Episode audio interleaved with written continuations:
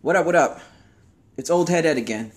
And before we get into this episode of Brews Beats and Eats, just wanted to notify everybody out there who makes this a family program that there's gonna be language in this one.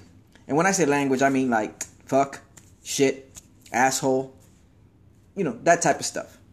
So just letting y'all know before we get into it. Thanks again for tuning in.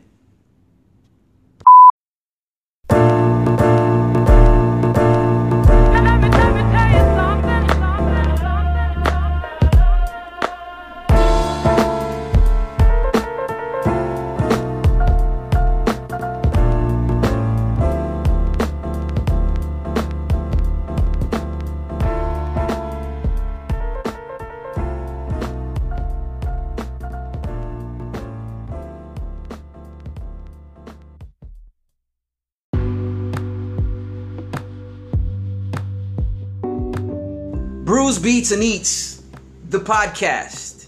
Back at it again. Old Head Ed, aka Ed Energy, aka Ed Energia, drinking a cerveza fria, for those that know. And this week, I'm joined by none other than the magnanimous one himself, Magnum O. Oh yeah. Peace, peace. peace, Yes. my brother. How you been, man? Doing well in yourself. chilling, chilling. Excellent, man. It's a, it's a blessing to have this gentleman here in studio. Shouts to Solar System Studios. He's here in studio with me, and uh, like I said, it's a blessing. Um, me and this man go way back, way uh, way back, Way back. Um, uh, uh, early influence in my development when it comes to the hip hop. It comes to hip hop as far whether Wow. whether it's Thanks, uh, whether it's getting to know the culture, whether it's getting to know artists, and developing a palette, a taste for hip hop music. Um, definitely uh, one of the heavier influences early on. Um, he's a producer himself. Um, he, he he's a he's a physical therapist or masseuse. What do they call it now? Masseuse? No, what's, I'm into therapy. I do massage Therapy? therapy, a little bit of acupuncture, Okay. a little bit of Ayurvedic, a little bit, you know, holistic stuff. Excellent. Yeah, and also um and also he finds a way we're going to get into it, but he finds a way to incorporate the both worlds, you know, production and healing and healing and production. We'll get into that. But right now, Magnum, how you doing? How you feeling, I'm bro? chilling, bro. Everything's been great, man, and it's really good to see you, man. It's been a long journey. Yes, definitely. It's been a while since I seen you too, man. I'm glad you reached out. I've been like, you know, like a little hermit lately, but uh it's time to come out and, Okay. and greet the heads again. Yes, for sure, for sure, yo, and I'm sure everybody's looking forward to it. Um, where do we start? Uh, you want to start into what got you into the whole holistic Ayurveda, um, physical therapy, or Well, I was studying metaphysics in Okay. the in the 90s. In the mid 90s, I got into metaphysical thinking and reading, and uh, I was influenced by that by those teachings, and I started to do research on knowledge of self and things of that nature. And I realized that you know I think uh, it's important that you be uh, responsible for your health. You're your first health insurance. You are your first doctor. You should be responsible for your health. So I started taking all these, you know, courses and classes, and eventually became a therapist, bro. And but still dabbled with the hip hop, you know, with the music, and I still do. okay, I'm st- I'm never gonna leave it Yeah. because it's my therapy, it's my meditation, it's my path, it's my it's my way. Yeah. and that's my uh, it's, my soundtrack. It's everything. Mm. It's it's my medication, my medicine. It's everything. You already know. yeah, yeah, yeah. So I incorporate the knowledge itself and the metaphysical knowledge with uh well, you know, I learned all that via via hip hop. yes, that was an early You know, introduction. Hip hop when we were growing up, uh my era when I was in high school, freshman year, it was totally conscious, but you had your roughness. Yeah, yeah. You know, you had your roughness, it was there, but it was uh it was a little more pure, bro. People didn't really have the uh the business aspect of it, so they were really spitting as a community on some conscious level. And uh, that got me into doing research, bro. I would do research, uh, like, what is he talking about? I wouldn't. That helped me. Yeah, Rap helped me do research to find out more things and, you know, collaborate with people. This is a, you know, very profound art form, very profound culture Yes. to me. yes, And it's one of the reasons why I got into because of the conscious movement. I was like, oh, we were always conscious, but we all we also accept the uh the street core and the realities of, you know, of what's out there socially. yeah. So, you know, that's what influenced me. It was you know the conscious movement, leading up to the studies of metaphysics, intermingling with people, and then just going into school and still doing this as a serious. Uh, it's a way of life. Yeah. You know what it is? It's it's it's you know we do this with or without a record contract. Yes. Yeah. That's what it is. Famous quote. That's Famous what it is. You know what If y'all go back to Illmatic and play that back. That's what it's about for all these heads that don't get it and don't understand it. You know, it's just it is what it is. Yes. This this allowed us to collaborate with a lot of people from different different realms, bro. Different levels of reasoning, different cultures, different ra- bro. Hip hop is a is a is a solution. yeah, common denominator. It's a solution. Yeah. And basically, basically, before we got industry hip in the '80s and all that, in the '80s we were listening to a lot of conscious movement, and in the '90s too. That's why I chose the uh, People's Instinctive Travels into the Paths of Rhythm. yeah. As a as an album, although you know there are many Yeah, to choose from, yeah, yeah. but that one was a very good album because uh, it was just it was perfect. yeah. You don't skip beat on, you don't skip a song on that album. Nah. And it, it dealt with social issues, um, um, rhyme skills. It was just pure hip hop, bro. Backpack shit. Mm. Hmm.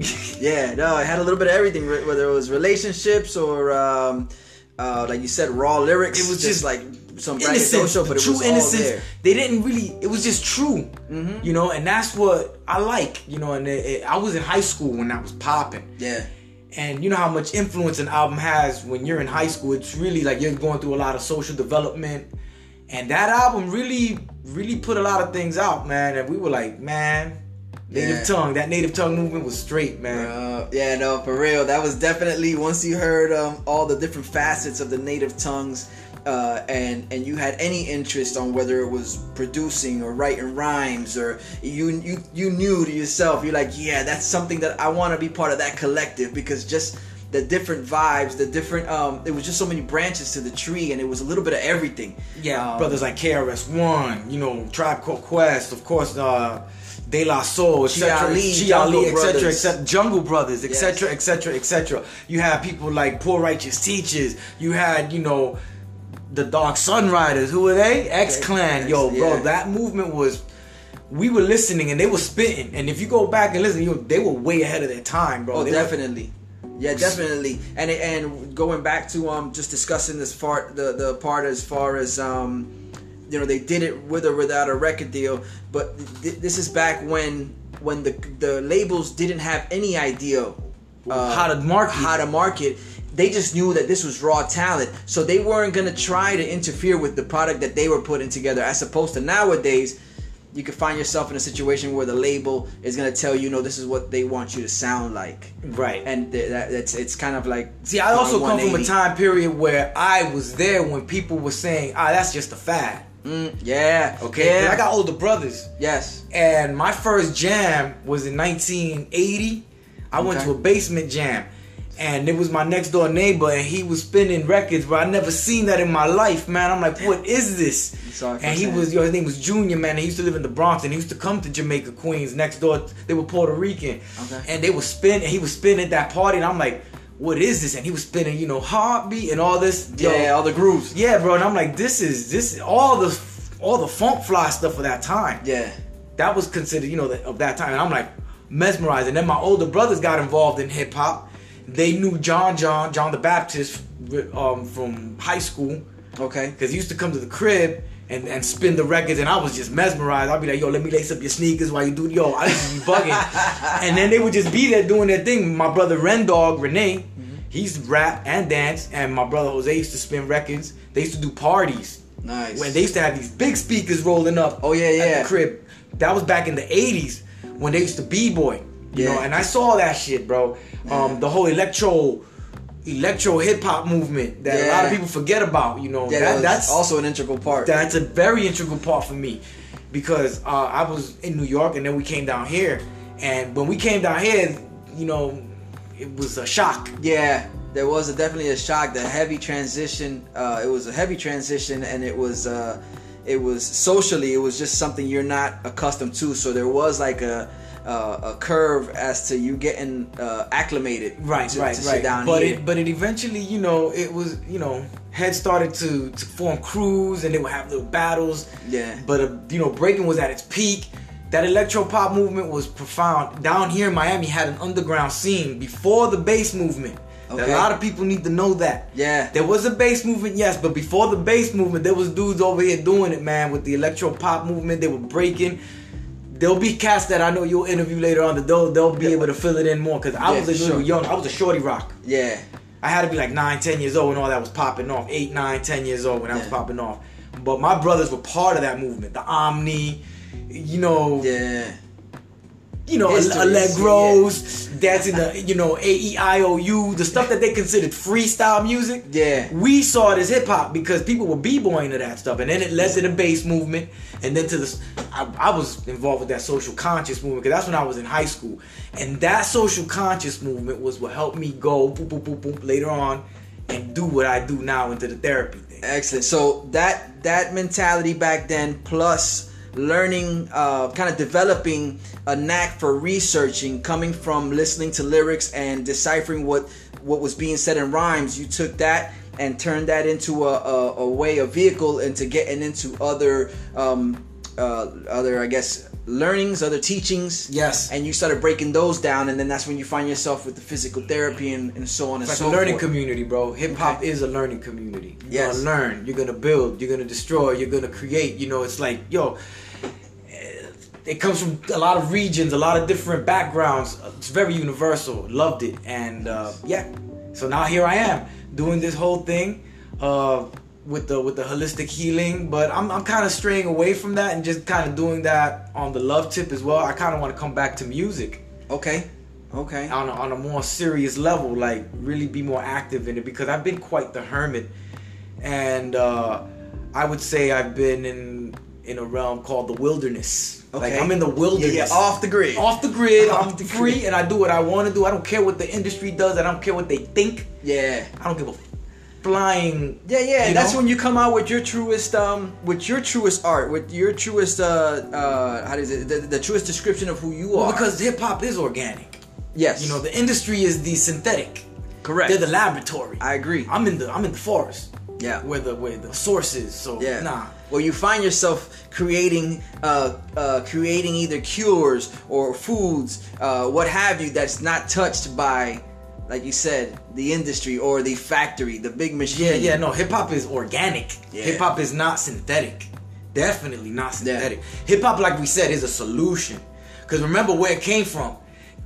Like a bomb dropped New York, right? Okay, Yeah. so what do we have to do? We had to get out of that predicament. And that was what hip hop was the hope. without without without many um without having any or any or many options as to rebuilding or, or, or pulling yourself out of a, a bad situation what you do is you work with what you got You gotta work with what you got to make it happen, and that's the essence of hip hop. correct Work with what you got to make it happen. You know, it got polished up later on. It's all cool and dandy. It's all fine. But I still like my, you know, we like it rough, rugged, and raw. But it's a solution, yeah and uh, it's not just party. it's true This is where we've kind of strayed. We, it's a balance thing. You know, the party is achieved. I mean, the party is, to me is the destination you reach when you've achieved okay the uh, you know the success of getting out of that predicament where a bomb just dropped in your neighborhood. It looked like, bro, the neighborhoods were fucked. Not only in New York, but all over the United States. Yeah. It was something going on. But in New York, bro, blocks and blocks were like just burnt, yeah rubble rubble, Burnt, yeah broken, yo, bricks. You know it. yeah You lived yeah. it. yeah So this came about and it just helped, bro. It just really, really, and actually, I believe, helped to connect people more and open up okay because uh, they were kind of like a lot of a lot of static, just a lot of I don't know, man. Yeah. Well, that, you you you mentioned balance. Um, you mentioned balance. There was a lot more balance then, and um, turning it over into like a holistic or an Ayurveda uh, medicine. I would say, I would say it was more innocent. More- okay. I'd say it was more innocent with regards to the business aspect of things, but the but the art aspect of it was was Yeah, years, light years, light years ahead. in ahead. You know, it was Yeah. light years ahead. That just that the kids that were involved, they were kids, Yes. and they did not know and did not have the savvy, the business savvy. Yeah. You know, they didn't have it. There was no internet. That's for sure. You know, it was hard to get access to shit. It was hard to go to the studio, dog. Studios are in every household now. Everybody got a studio on your phone. yeah. You can produce tracks and Correct. make it sound like it's Hollywood. Man, we didn't have that. Nah. Nah. Just dig? That's organic. Yeah. But we still made it happen. And people, you know, a lot there's a lot of uh I think there's a lot of dedication in the game too, and that in, in hip hop. Yeah. People are dedicated to the culture because they know what it is, bro. Yeah, and it's funny because like nowadays the um it's it's a popular catchphrase. A lot of people talk, oh culture, culture, do it for the culture, and it doesn't have the same. They mean more for their pocket. Yes. That's the culture. yes. They- I don't know. Uh, It just the culture, the culture, and I'm seeing. But wait, what does that got to do with culture? That's not elevating Yeah. us, bro. 'Cause there's no tradition in it. Your drug dealing ain't culture. yeah. It ain't. yeah. Because there's Pimping ain't culture. Nah, It ain't. it's not. it's true. It's We- so we- true. you're going back to what we were trying to escape. Yeah. You can't Yeah. do that. Nah. But Especially that's because the business, the business aspect of it was it lures you in because like man, but if I do it like this, yo, I'm gonna get more props, I get more record sales. But I get it. It's like going to the movies. I'm not gonna hate on it, bro. It's an art form. But there's people that can't separate art from reality, like Yes. you and I can do. So true. You know so what I'm true. saying? So I'm not hating that. Yeah. We just gotta clear it up. You know, I just, you know, we gotta show the two worlds. Yes. The, the the organic dudes are still out there, bro. Look, the DJ Chris is. You still got the Black Snows from Nation of Hood Yeah, spinning. A whole lot. Shouts of, to you, Black Snow. Yo, We gotta peace get you Yeah, this. definitely, man. I love that brother, yo. Um, yeah, just it is what it is, Ed. Yeah. You know, True.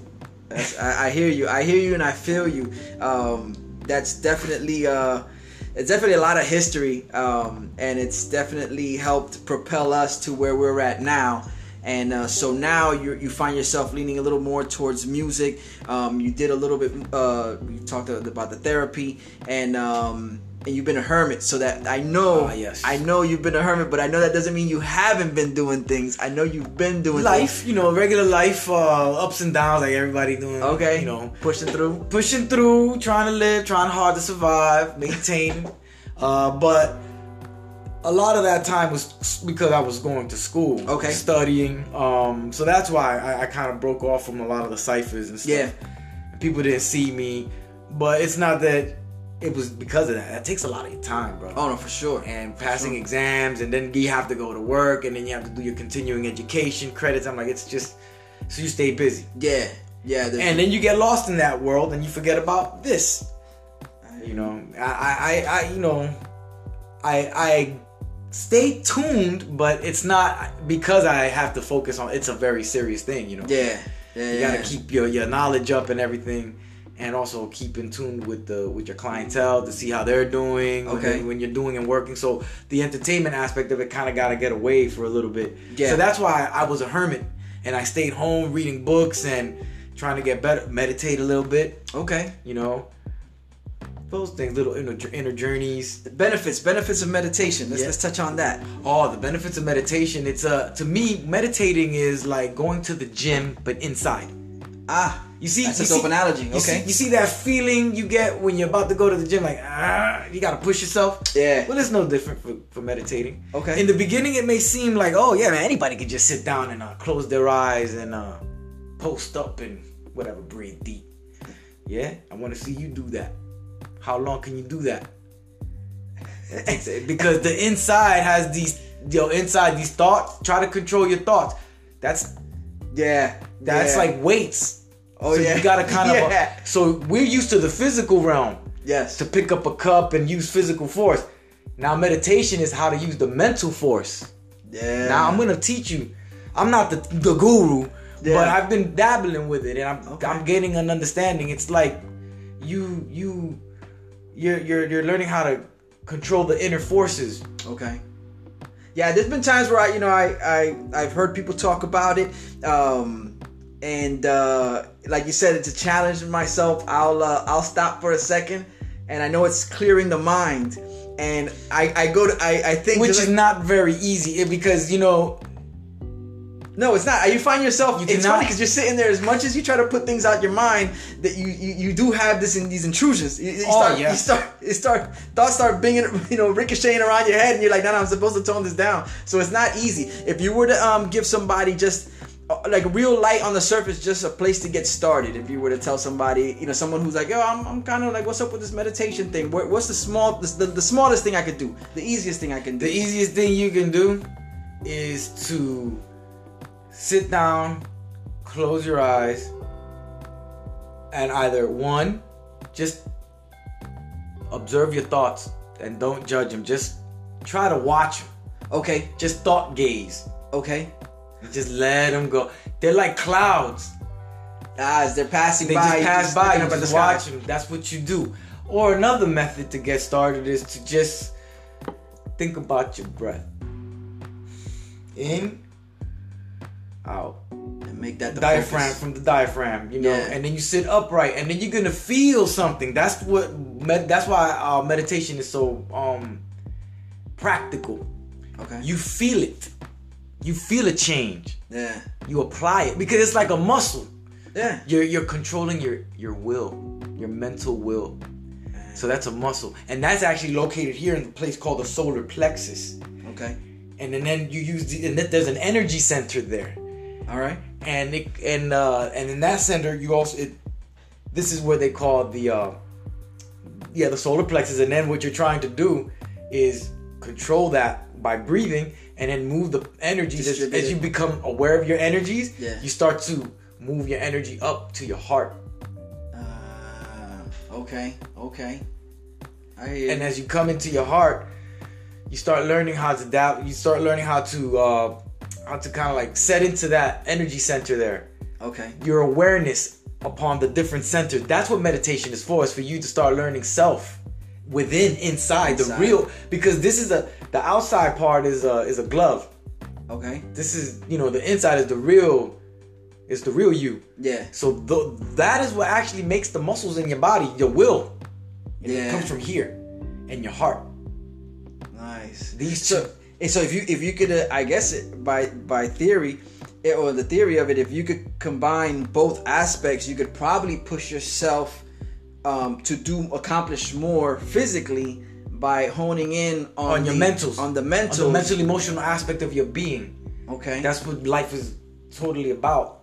When you become uh, um, aware of self, that's why it's important to push the knowledge of self. Yeah. Because then everybody on the planet will be responsible beings, yes. as opposed to uh, dependent. You dig? Waiting, Yeah. waiting on one man to come take care of everything for everybody and be responsible for everybody. You dig? You dig? Nah, That's why makes the purpose the purpose of meditation is to gain knowledge of the self. That's the practical way to gain knowledge of self. Not only is it that way, but you know that's why you go out and live. Yes. That's also a part of gaining knowledge of self. If Yes. you become sincere with yourself, you start jotting down, "Hey man, I'm messing up here, here, here. These are my goals. Hey, you know what? I'm my own worst enemy. It's really me." yeah. And when you get deep into the metaphysics, all is one. I am you, you are me. I can't blame nobody but me. But yourself. Yeah, at the end of the day. And you really come to that realization eventually. But I'm not a I'm not um what they would call uh there's there's a word. There's the gurus in India when they've reached a certain level of elevation, Yeah. they can be in a state of meditation for months Wow. and they won't even know it. And then they come out of it and they're like, "Hey, man, you know, 15 minutes." They're like, "No, dude, You've been at it for yeah, months. yeah." and Everybody, feel like pray- and they're been- praying at them, and they're like, "You didn't know? That's so called samadhi." And you can, when you reach a level of of, of self awareness and, and self mastery, you are in total control. You are you are in total control. You can even choose to leave when you want to leave. Huh. This is Wow. this is facts. They've got all the documentation on this. You want to leave or you don't want to be here? They just cut the That's not- they cut this uh this spiritual cord, the fluidic Really? cord, and they just leave. Yeah, because you are master of self. Wow. You are master of self. And I, I imagine these people are. It's something that's introduced to them from early on in order to achieve this. at a- Mm, yes. Also, you carry things on. Right, yeah, because now we're talking about reincarnation and Yes. so on and so forth. So you're this is this is knowledge that you carry with you. With you. Yeah. Okay. This is sense. this is what's in your soul, not in your brain. The brain Yeah. does not archive anything. The brain does not archive. It's the soul. yeah. That is Brain just sends sends signals everywhere. It the brain is like the intermediate. It's it's an interface. It, Okay. It's the brain helps you with the physical realm so that it can like like when you receive light. Yeah. It goes in, you see it, and then it transforms it into information. and then it goes into your soul. That's what the brain does. It deciphers the uh, the frequencies of the electromagnetic spectrum in the physical realm, okay. so that you can archive it in your soul as an experience. Wow. That yeah, that that that would makes the most sense because if you, if the energy cannot be created or destroyed, and as you move on, your soul travels. Yes, and you carry along with you your lessons, everything. You nothing goes. Wow. It's yours. That's yours. Nobody could take that from you. Nobody. That's yours. That's earned. That's that's your wisdom. That's That's, your grade. That's your vibration. Yes, Mhm. vibrations, and then we go right back to to music. Yes. and sounds Mhm. and speak, Which is what these brothers are spitting. Yeah. When they were spitting, they were b- basically campaigning for knowledge of the self. We need to campaign this and propagate it. And that's how you're going to break the slave system that we have. And that's what hip hop is here for. Hip hop is here to break the chain. Yep. Or for my Game of Thrones fan, Game of Thrones fans, um, it's break the wheel. Break the That's- wheel. That's, that's the popular you- you one. right dig it? You dig it? so yo, so we, we yeah we really got deep into this, and I'm sure there's a whole lot more we can cover. Um, it's I mean I'm learning, I'm learning as we go along, and uh, this is dope. Definitely, we're gonna get No a chance doubt, to, to, to get into a little bit of meditation. Oh, um, yeah. learn how to do that, so I, so Ed could kind of like clear the thoughts and uh, Yeah. and appreciate all that and still retain the knowledge itself. Well, right now we're gonna take a pause. Actually, we're gonna pause. We're gonna wrap this segment up, and then we're gonna get into the segment that most people tune in for. It's the Brews segment. It's Old Okay. Head Ed, Brews Beats and Eats the podcast. I got Magnum O with me, and we're gonna take them through the paces, people. You know what's up. One time for your mind.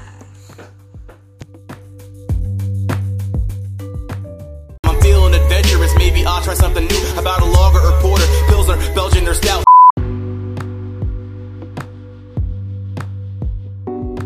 Brews Beats and Eats the podcast. Old Head Ed, back at it here again. Second segment. We're here still blessed by the appearance of Magnum O, aka Magnum Ohm.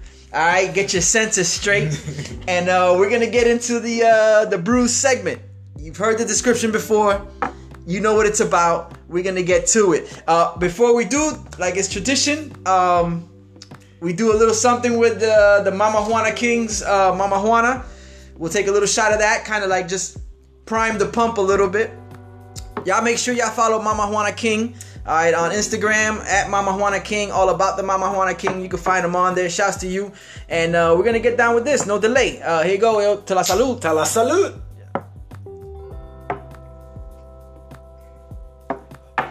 Macladel. Macladel. Yes, sir. Yes, Yes, sir. yes. So with that, with that said and done, now we're ready for whatever. Yay, yay. And here we go. This is how we're gonna break it down. Magnum this is the setup. You got mm. four beers in front of you. You know, that's really good. Yes, it is. That's it's really, really good. It's better than the most Mama Juanas you've probably had before. Yeah, because they're rough, rugged, and raw. Exactly. Yeah, we talked about we deal with the rough, rugged, and raw here. Yes. Yeah. Yeah. No doubt, man. But, but that one is a is they a, put the cheapest rum in it, you know that. yeah, yeah. If you don't invest into it, Yeah. and make sure that it's cured right. It, yeah, it could come right? out That's pretty really, nice. really. But that is that's good. medicine right there, man. See, uh, I can't remember the episode name, but if y'all go back and listen to Mama Juana King episode, we, we discussed that and it kind of blew my mind that I was like, you know, a lot of times people tell you don't mix medicine with alcohol. You don't know what the effects are to be. Well, what if the medicine's in the alcohol? When he hit me with that, I was like, Bro, how about certain medicines are are catalyzed by alcohol? yes, exactly. See, here, here you have it all in one. You don't have to worry about that. There's no side Right, right, right. So dope. Yes, Mama Juana King. This is the closest thing you're gonna hear to an ad. Mama Juana King. Check Yes, it out yes, uh, sir. on IG. Peace to Mama Juana, King. That shit was raw, fam. There you go. So it's official. All right. So now we got four beers in front of you. We're gonna go from uh, your left all the way to the right. We'll start off on the left one. Uh, you take a sip of it. I'll give you a little bit of information. Um, before we get into that, Right. um, Are you a beer drinker? Uh, no, Nah. Okay. I am not. So it's I not- used to be a beer drinker. Okay. and when I did drink beer, Okay. I drank Guinness Stout. Bomb. Okay, that's what I was gonna get into. I was gonna ask you your earliest, I earliest beer really, memories. I would your- drink a lot of Guinness Stout. That people would look at me like, "What the?" I'm like, I don't know, man. I just haven't acquired. This is what I gravitate around. Yeah. You know why? Mm, We're from the islands, bro. Yes. So we have something similar to that in the Dominican Republic, and my father, very pro Dominican, Okay. he would, you know, that was his childhood thing. They would drink that. They would give their kids the Malta Morena. Yeah. It was okay. Yeah. That's equivalent to a Guinness. Yeah. On some Spaniard shit, because in Spain they be kids be drinking, or Argentina they be drinking. Drinking early, but Early, we were yeah. early, early. I'm like eight, nine, ten years old. My father was preparing these concoctions with Malta Morena, which is equivalent to Guinness. He would use Malta Morena with um, Condensed conden- milk. condensed milk, an egg, you dig, Yeah, yeah. and then do the whip it up. Here, Wow. breakfast. There you go. Early Starbucks. Early Starbucks, B. And I'm talking about we were you charged. Get you You going. get, get charged. So I like Guinness because of that. I'm like, yo, Guinness is the bomb, and it Yeah. is actually pretty good. It's So like- you, yeah, no, I got, I got people's that, um, I got people's that I drink with on occasion, I like on almost a weekly basis. And one of my homeboys, yo, shouts to you, Craig. Um, yo, that's all he do is drink Guinness. Guinness, yeah, like Guinness gives you liquid wood. yeah. You dig it? You dig liquid wood, For brothers? real. Yo, Yo. get it, get it. That's my Ross out there, yo. They know. Exactly. So with that, let's let's talk. We're talking about liquid. Talking about well, let's talk about concrete. Uh, your first beer is gonna be the Concrete Beach um, Havana Lager. Let me look at this logo real Yeah, yeah, quick. f- sure, sure, This sure. Check it out. Dope, though. It got the dope logo. Yes. So the color scheme is fresh. Yeah, Black and like a like a like a It's like a tur- turquoise blue, or- yeah. blue there. Uh, it's from Miami. Havana. Lager. yeah. It's the Concrete Beach Brewing. It's the their Havana Lager. It's Miami, Florida. Suave. It's a yeah, suave. It's a Vienna lager, and this one clocks it in a 5.2 ABV. That's Oh. the alcohol by volume. Ah, okay. Um, so um, go ahead and give that one a Let me, taste. let me let me let me clean my palate real Oh. quick because Mama is still, you know, lingering. Yeah, yeah. I hear you. Mm. Do that. There you go. Now let's see what's going on with this here, with the Check that, concrete. check that one out. Now, typically, I have um, nice color. Yeah, it I like have- the color. It's got a little. Okay. Uh, it's got a like an amber color. Yes, All right, we let's take see. we take all that observations. Let's That's smell good. it. Okay. Mmm. Mmm. So without even tasting It's it, not too. It, like I can It's see pleasing. it's, it's. Yeah. Let me see now. Let's give it a. Let's give it a run. Let's do that. Let's see. That's what it's for.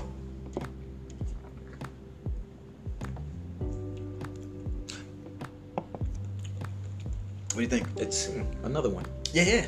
Hey, listen. If we're gonna if we're gonna get an opinion out of you, let's get the right We one. We gotta get the right one. You gotta get the right one. Make sure. Again, like I've always prefaced before, and I'll preface it now. It's kind of mellow. Okay, we're not sponsored by anybody. You're not gonna hurt anybody's feelings. Oh, no, that's okay. So we just want your, I wouldn't wanna true do that anyway. There you go, rough, rugged, and raw. Rough, rugged, and raw. I wouldn't want to do that anyway. There you go. Nah, but check it. This right here is kind of smooth. It's Okay. mel- this is mellow. So, so the the the, the title Suave It- under the Havana Lager, it's it's on It's point. mellow. It's mellow. I like this. This is. Yeah, let me get another taste. quick. hit it, hit it. Now, typically, I have um, I have uh, pretzels here to clean the pa- cleanse the palate. But you being vegan, I think it's clean.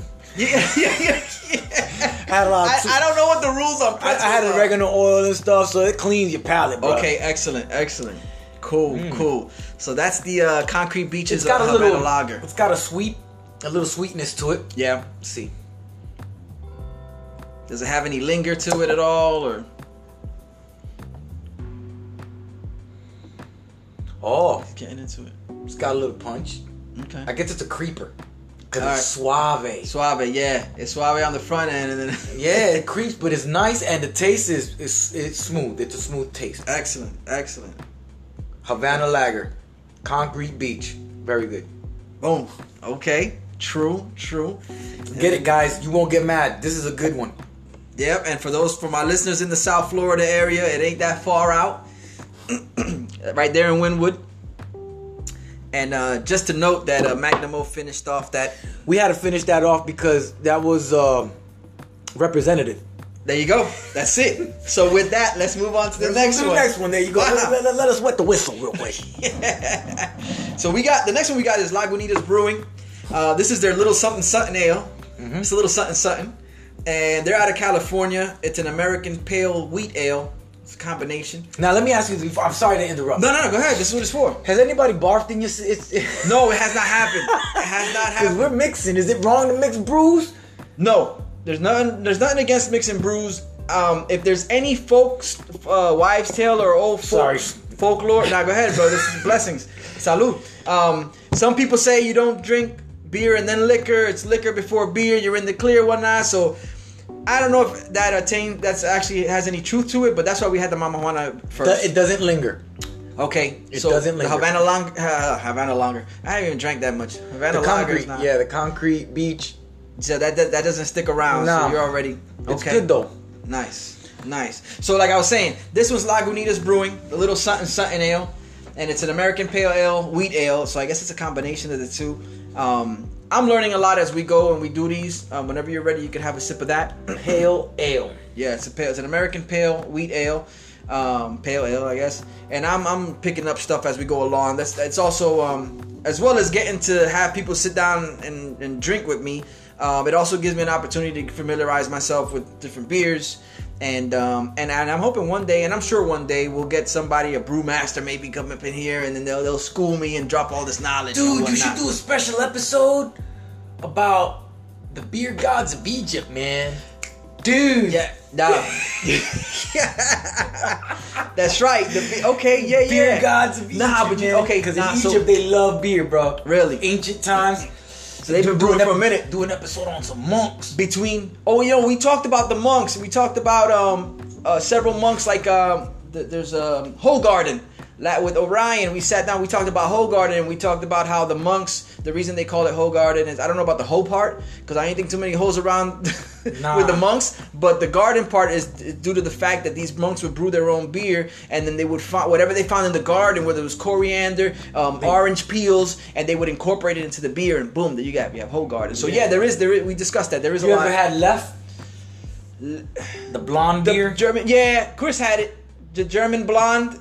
It left. It's like a Leffe Abaya. He wasn't too crazy about That's it, It's an old beer, bro. but it is old. It looked. It's I like mean, from the 1200s. see, so it's been around for a minute. It got a sweet, sweet taste. okay, okay. It's a blonde beer. I've never. I had one. But who had? Who was it that I had it with? Left, left. It was a while ago. I was like, damn, what is this? And my drink, I was like, damn, this kind of. It's a different. It was different. Yeah, Sweet, sort of aromatic. I don't know. It was.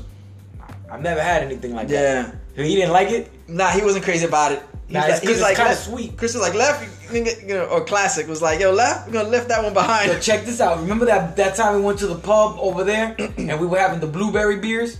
yes. Those were fire, bro. Yeah, yeah, yeah. I got I got mighty nice on those that yeah, night. that was the um, that was on Griffin. That was the Yes, by the turnpike over there. Yeah, tavern. um, ah, it's, it's escaping me the name. It's right there on Griffin, uh, Irish, like- between uh, between ninety five and, and four forty one. Um, the field, field, the the field. We that one night. spot. Yo, they throw they throw a hell of a uh, St. Patrick's Day. They go all in. Like I, I know we went that nuts. night we were there. The night we were there, they were going in with the with the band, the band, yeah, bro, accordion and everything, the flutes, and the flutes, bro. the oh, traditional, the traditional music. yeah, dope. yeah, man. the Shouts to Fatima. Oh, no doubt. But that that yo, that blueberry beer Yes, was really really good. Yeah, enough to enough to leave an impression with you where you're. This Bro, is like I was like- talking about six, seven, no, five, six years ago. Yes, because I'm not a I'm not a heavy drinker like that. Yeah, so I'm, it's easy I'm to keep social. track. Also, I'm social. Okay. See like how we're doing this right here? yeah. Appropriate for me. There you go. And however everybody else likes to do it, hey, peace. Do it. But That blueberry. that night, man, was back to back. Yeah. Like, let me get another one of those. Yeah, yeah. We was posted up. We was posted up for I a was minute. posted for a minute dope, with you. Dope. So let me know what you think about that. Um, Let's- that Lagunitas. Let's say Lagunitas. Lagunitas, little. Something, and where's this from? That's from California. Okay. Oh, Lagunitas, California. Yeah, yeah. West Coast. You know, I was in the West Coast for a little bit. I did Real? a stint out there. Okay. Well, did you run into any beers out there? No, I didn't. Nah, I was- okay. I was doing Bud. Oh, you was, oh, okay, okay. They, it's, if we're talking about But you know medicine, what? holistic, and all that. I drove through Anheuser, so I saw all the beer companies. ah, okay. I drove Wow. through that on the highway, so you get Scenic to see all the all the like Miller and Budweiser. Yeah, yeah. Over there, just getting deliveries of corn No, no, syrup. you see them. Like, you see the you see Yeah. the fucking factories blowing smoke and shit while you Yeah. drive through the highway and shit. Wow, wow. Lagunitas. Let me see what this is about. Go ahead, yeah, do that, and then uh, we'll get into a little bit of the, uh, the, you know, your purpose out in California. Oh, this one has a.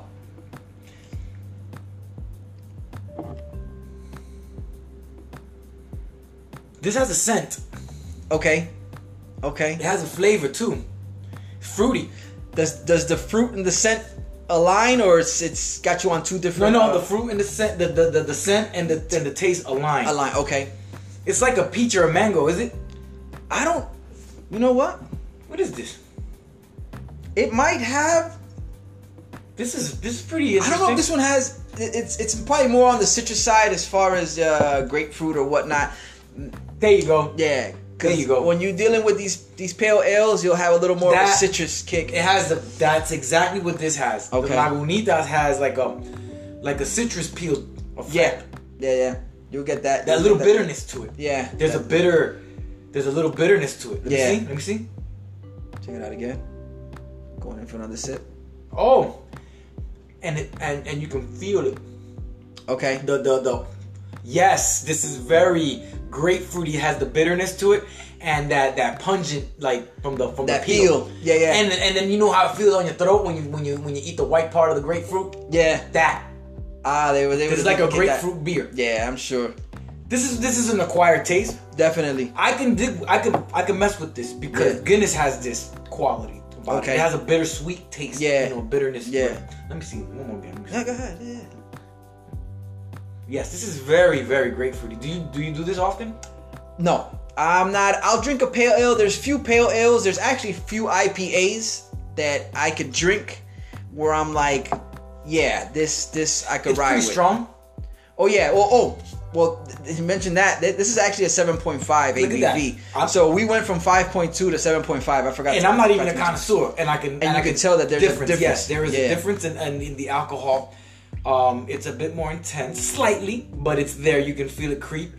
Um, definitely grapefruit. Yeah. Definitely. Um, if you don't like the grapefruit thing, guys, this ain't for you. You're not gonna like it. But if you're into the bitter, the you know the citrusy bitterness thing, you might like this one, guys. And it's let me see, let me see if it'll be good for like a a hot day. Okay. The third sip is the one that tells you whether it's good for a hot date or not. See what the words are here. Not for a hot date, Not for a for a hot- hot date. A hot date. Oh, Yeah, okay. after work, you know what I'm saying? yeah, my mind registered date, and it was date. It's my it's my accent, bro. It's the You know, accent. I, I gotta learn how to enunciate a little better. yeah. Let's see. No. Hey, you know, I get a little. Personally, I wouldn't go for it, Okay, but for he who likes the citrusy bittersweetness, that's thing, the way to go. Go there, man. Dope. Because it is strong. Yeah, It has a little bite. You know, it has a little. yeah. It'll yeah. kick you nice. You know. yeah, You feel it. You feel it. Matter of fact, For sure. No, for sure. hold on. Hold All right, on. okay, cool. So we'll move on to the next one in the meantime. Um, and uh, th- the next one, the third beer that you're gonna taste is the uh, Biscayne Bay Brewing uh, Company. This is their Miami Pale Ale. It's kind of in the same wave. I didn't just realize that it's kind of in the same same vein as the um, Lagunitas. Uh, but this was from Florida. This is Right. an American Pale Ale. Yeah, But this this one also clocks in. This was at 7.6. Okay. So you'll also notice that this one kind of keeps it in tune with the previous beer as I'm far gonna as see, the um, strength. What I'm gonna see is um, the difference between these IPAs. Um, Okay, yeah, because now you have something the to go on. between Cali water and Biscayne Bay water. you dig? Yo, I Let's hear see- you. Let's see what we got here, man. Do that. This Biscayne Bay, we love you. Oh wait, let me wet the palate real quick. Do it. Yeah, do that. Just a little, little quick flush there. That's cool. Classic was in the house, man. Yes, dope. I- It was, it was definitely a dope experience. Mm. Um. Okay. IPAs have a similar scent. Yeah, well, I think it's the heavy hops. I think they. That's they're- what it is. Heavier with the hops when it comes to. There's a. That's why they have. They share a similar scent, Yeah. a background. Okay. They're, they're off the same tree. Something like yeah, it's like where like now I get where that is coming from. I can't describe it Yeah. because I don't know it, but it's like you said. Now you found the familiarity. It can probably be the hops because I smell it here. Okay. and I smell it in the Lagunitas. Now this one's a little bit more.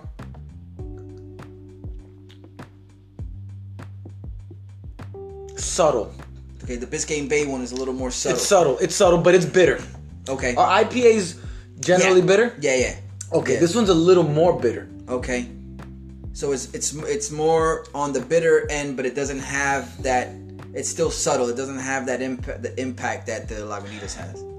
I like Lagunitas be- better. Okay. I'll take the Lagunitas over the Biscayne Bay. Okay. And also the color scheme it's kind of similar. It's yeah, it's similar. A little lighter. They're like a light yellow. But yes, correct, correct. There you go. Yeah, it's very bitter, Okay. very hoppy. And even on the third sip, you're still feeling that that's that bitterness still stays true. Yeah, um, if you don't like that, this Yeah. ain't for you. But if you know you were to choose of the bitterness, I would choose the Lagunitas. Okay. It has like a, I, I think a higher quality There you go. Okay. to me. Yeah, yeah. That's it. All personal opinion here, you know? Yeah, Dope, dope. very good. Like I mean, it's got the pep though. Oh yeah. Yeah, yeah. I mean, like you said, when you're coming in at 7.5, 7.6, yeah. You feel it. These are these are the type of beers you kind of like take your time and you drink. Yeah, yeah. Cause two or three sips, like how I just did, you know, you you you feel a little. yeah. Yeah, no, you're not gonna blow through these beers. You're not gonna No, sit no, there no, and pound beer after no, beer. no, this is, you know, You chill. yes, definitely. On, on And, respect and respect the Res- and res- for real. respect the craft. Exactly. Yes. It's like- Appreciate and respect the work that went into it. For sure. And I and I dig it. It's an art form. This is this is a beautiful art form, and I see what they're trying to do. And also, they're trying to create their identities. Cause Yeah. they're these two they're IPAs. They're both bitter, but I can see their identities. Yeah. they're unique. they both they stand. They don't, they don't blend in together. They kind of stand apart. Yes. Okay. This one has a. Uh, it's. I don't know. This one. This one's more. It, it, it's mellow, but this one is is. I don't know. Has like a quality to it. Yeah. Sweetness to it. Okay. This one does. It's kind of bland. The Biscayne Bay has a blandness. It's yeah. like a blandness to it. They should. Yeah. If it's, so the so the Lagunitas to you A has little a bit little more of an identity. Yeah, it Has has more a of little a- sweetness to it that Okay. what- which helps to me balance that bitterness. Nice. Okay. Okay. Let's see what this uh Bomb. That yeah. This one last. This last one here is gonna be the Breckenridge Brewery. It's their vanilla porter. Uh, they're out of Colorado. Um, it's their American porter. And this one's coming in at a uh, ABV of 5.4. Now we, we brought it back down. This one's a little little sweeter. I've I've um, I've shared this beer with someone else before on the show, and they weren't necessarily a fan of it, fan of it, but they're not a sweet beer type of person. They said anybody who looking for something sweeter, you like the cream ales. Uh, you've liked the cream ale from the Kentucky Bourbon Barrel. That was dope. So you might find an interest in this one, this vanilla. and then mellow, the one that I had, that Kentucky, which is a tongue twister. Yeah, That Kentucky brew was uh it was kind of mellow. Yeah. But it Oh, was definitely. it was it was a good experience because it had like a chocolatey coffee taste or something okay, to it. okay, It was pretty interesting. nice, nice. And and the texture. all right, yeah, like the uh, It has a texture, like a creamy almost not creamy, but like you know, yeah, yeah, it's thicker. It's yeah, yeah, yeah. Exactly. It's, It's not a a. It's, the viscosity of the drink itself is a little heavier than your typical Coors or Right. Corona or whatnot. And that gives it a quality. Oh, it does. It does. It gives it a better experience, like a, a unique experience. Like, oh, that's just like a creamy beer. It's like it feels creamy. Yeah. You dig? Yeah. But it's no milk. It's yeah. That, there's a lot of there's a lot of breweries that do the uh, cream ale, some version of a cream. Most do. Most breweries, you know, they they kind of uh, touch on on different styles, whether it's cream ale or porters or styles. They all try to get at least one of each. Right, right. Whether it's IPA and whatnot. So yeah, you'll find yourself in a situation where you start to see more um more cream ales, just besides just ales, cream ales. Um, and they're pretty good, especially if you like, if you're not, if you're of the type that doesn't like the, um, that won't drink beer because the flavor or the lack of flavor. Um, when you get one of these cream ales, it's probably a little more pleasing. right, know? right. Um, and it's something besides, you know, like a cider or a hard sparkling water or whatever. If you want to try something different, but yeah, the, the cream ales is the way to go. Right, right. Definitely, cream ales the way to go. So boom. So now we got you at the place where um, you got that palate cleansed. You're good. Oh, let me do that again. Yes.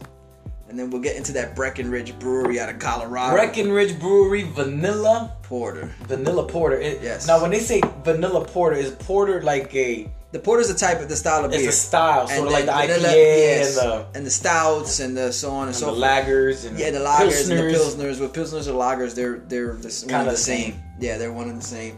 And um, but this is a porter with some more vanilla. Now, where do these originate from? Like, are the, the where did this like? Is this German? the German is gonna be la- your lagers and your pilsners is gonna be more Germans. Um, uh, and when when you get into stouts port, I'm not sure where stouts and porters come from. If that's something that was um.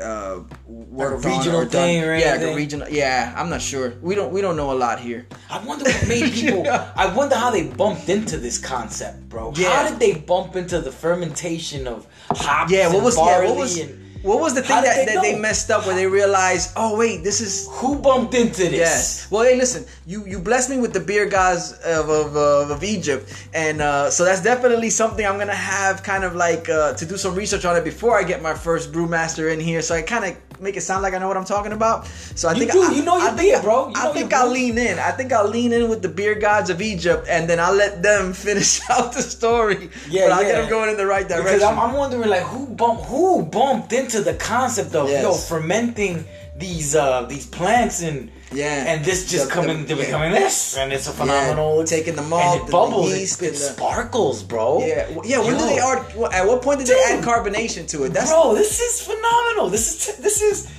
You got a badass show here, buddy. Uh, I appreciate check it, it man. out, It man. means a lot. Try It out means a lot. vanilla joint here. yeah. Do that. That's dope, man. It means a lot. I appreciate that. Oh, this is this is fire. Oh, oh, we found Your we beer- struck gold. Yeah, this is good. Whoever don't like this, I mean, this to me remind me like Malta when we were growing go. up, dog. Yes, Malta Hatuey. Malta Hatuey, loco.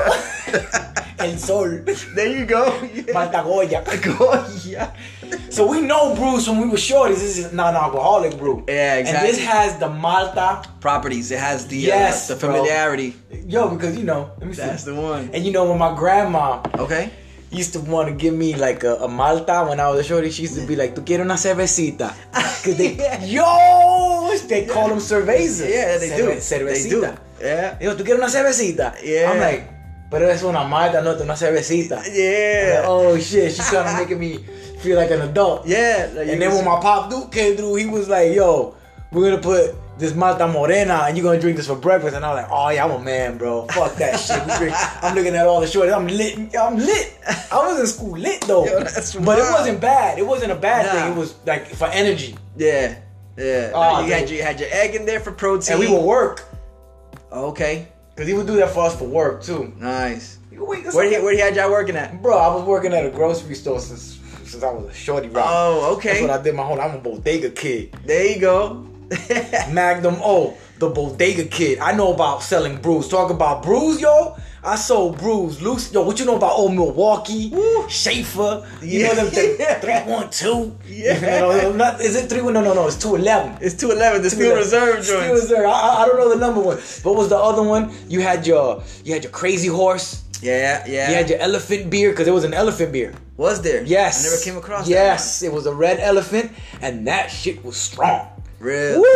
Woo! And then you had your uh, what was the other one that was like Wasn't it called like Haffenreffer or head? They used to call them head wreckers or Heffen something. Uh, damn I forgot you had Valentine Ale, private Val- stock. Private stock. Okay. Yo, Yeah. you had your yo. I know my brews, bro. I wa- I'm from the corner store, fam. And So- down here we didn't have 40s. Nah, it was thirty. We had 32s. quarts. Check it. You, and not every place had old English. That's true. That's true. Not everywhere had old English. You had to go to the hood. St. Ides, forget about it. Yo, I was there during that whole era. Yeah. And when, and when I was a shorty working Tell at the them. grocery store, when the new brews came through, I would give them a shot. There you go. Yo.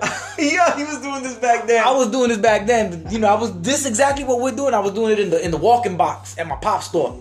yeah. So I tried the Red Bull. That not the not not the energy drink. Nah. The Schlitz malt liquor Red Bull. They had one. They Yeah. had the Blue Bull. the Blue Bull, too. Yeah, y'all don't know about that. Yo, yeah, Google that. Google, Google that. it. Google it. Go.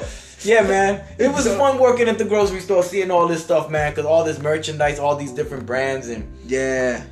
yo, um, and the and the different terms, and the di- yo, the Dominicans. Because they all go- had a different name. It. They would never call it what it was called on the bottle. boom. The Yeah. Dominicans would go in and looking for St. Pauli's girl, okay. Champoligro. Tú sabes del champú ligro, loco. Búscame el champú ligro, loco. They be like, primo, primo, primo. Una caja de champú ligro. Está todo, está todo, la vamos a traer. And the Cubans, the Cubans, they have Becks. Okay, right? la llave. La llave. La because they had a llave. key as a logo. Yeah. And Budweiser, they would Okay. say, Mangweiser. Dame una Mangweiser ahí. Yo, old Milwaukee, Busch, all them things, two for a dollar. Yeah, I would sell brews all day at the store to, Wow. the, to the dudes on the corner and shit. Yeah, Just- for real, Just for doing real. the, the, what was the name of that show that the guys were sitting, standing on the corner with their brews? King of the Hill. King of the Hill, yeah, with Hank and them, yeah. would be on the corner with their brews all yeah. day. Just watching shit happen, mm-hmm. just watching the day go by. Yeah, But I was wild. one of them shorties that my father, you know, he had the grocery store. So whenever the new product came in, Okay. I would sneak into the walk-in box and, you know, Wow, give it a the, give it a. Give it, give it a brews portion of the podcast. brews and beats, bro. Brews but you know, I didn't know. I didn't know. Yeah, you didn't know what you was doing. I didn't was know. doing it. I was though. just doing it. Dope. You, but I, since we're on brews, Yes. and I know it's about brews, but I'm gonna have to say put this in there. Okay. Um, I used to do that experimentation shit, and uh, I remember when they first bought Cisco to the store. Woo wee! I was like about 13 years old. That's not the one you want to sample. Yo, my man, I was like 13 years old and I saw that shit and I was working at the store at this time, right? Check this out. I had the EPMD album. Okay. And on that EP, the first one, Strictly Business. Strictly Business. And on one of the songs, he goes, coolin' at a party, no better your disco, head full of mellow from a bottle of Cisco. Yeah. Move. Right? So when I heard, what's a bottle of Cisco? I didn't know what the fuck that was. And when it came to the store, I'm like, oh, thi- this is what Parrish is talking about.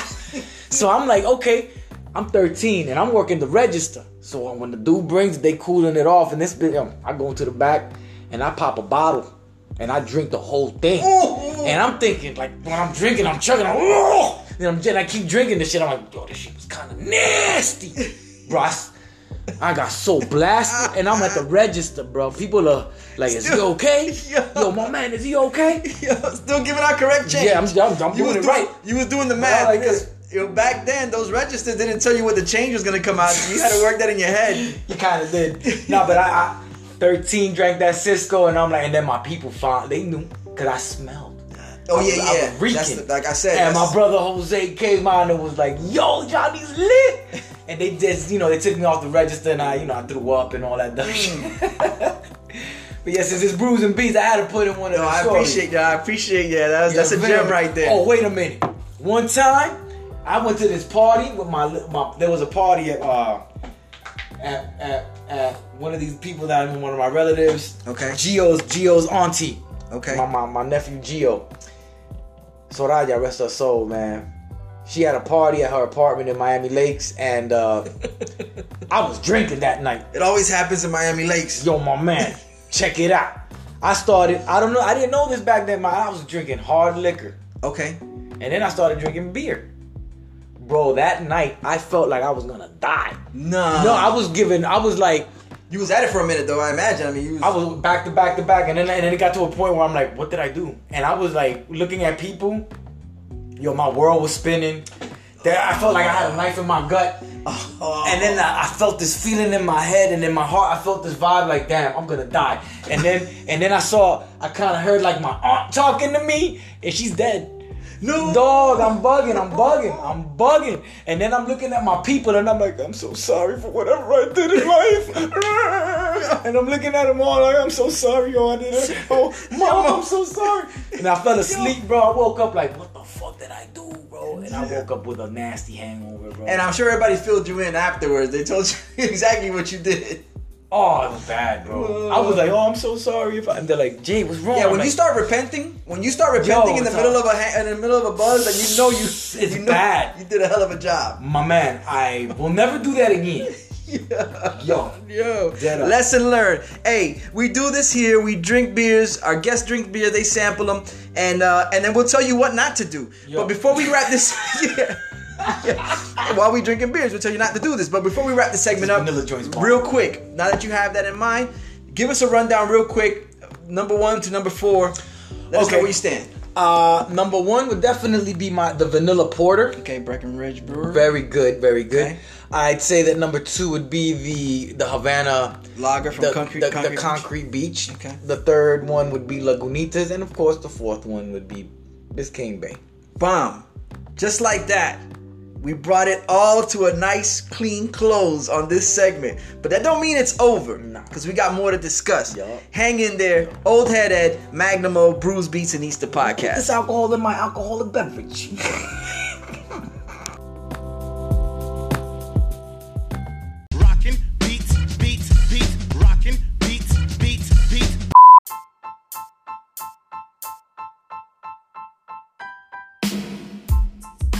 Brews Beats and Eats the Podcast. Thank you for sticking around. We're back at it again. Third segment. This is the beats portion. Old Head Ed. If I ain't say that already. Magnum O's still with us. And uh, this is the portion where uh, I, I- know I'm going to get a lot of insight from it. Uh, Magnum O, uh, producer. oh man. All right, uh, producer extraordinaire, um, the, the mind behind uh, most of the bootleg, uh, or actually the bootleg, all the all, whole the whole boot- the whole bootleg, the whole bootleg. Um, also, uh, um, i- it's it's uh, a cre- just an all around creative, um, self taught, Yeah. self taught with a lot of the uh, the instruments, Yeah. and um, and then takes that and applies it and, and creates music Yeah. that does more than just than just entertain. Right, I right. think it does a little more than that. He's gonna get into so Magnum O. When it comes to producing, um, where, where how did that start off? Ah. Now we're going back to the bodega. Okay, Now, I uh as a shorty, you don't I didn't like work. most don't. I think work was uh I didn't like it. I was a kid. I didn't have a childhood. okay, So, my escape from all reality, and I'm talking about bodega life, brothers and sisters, in the 80s, during the crack era, okay? A lot of shit popping off on the corner, bro. Um, and not only that, my father was a very strict man.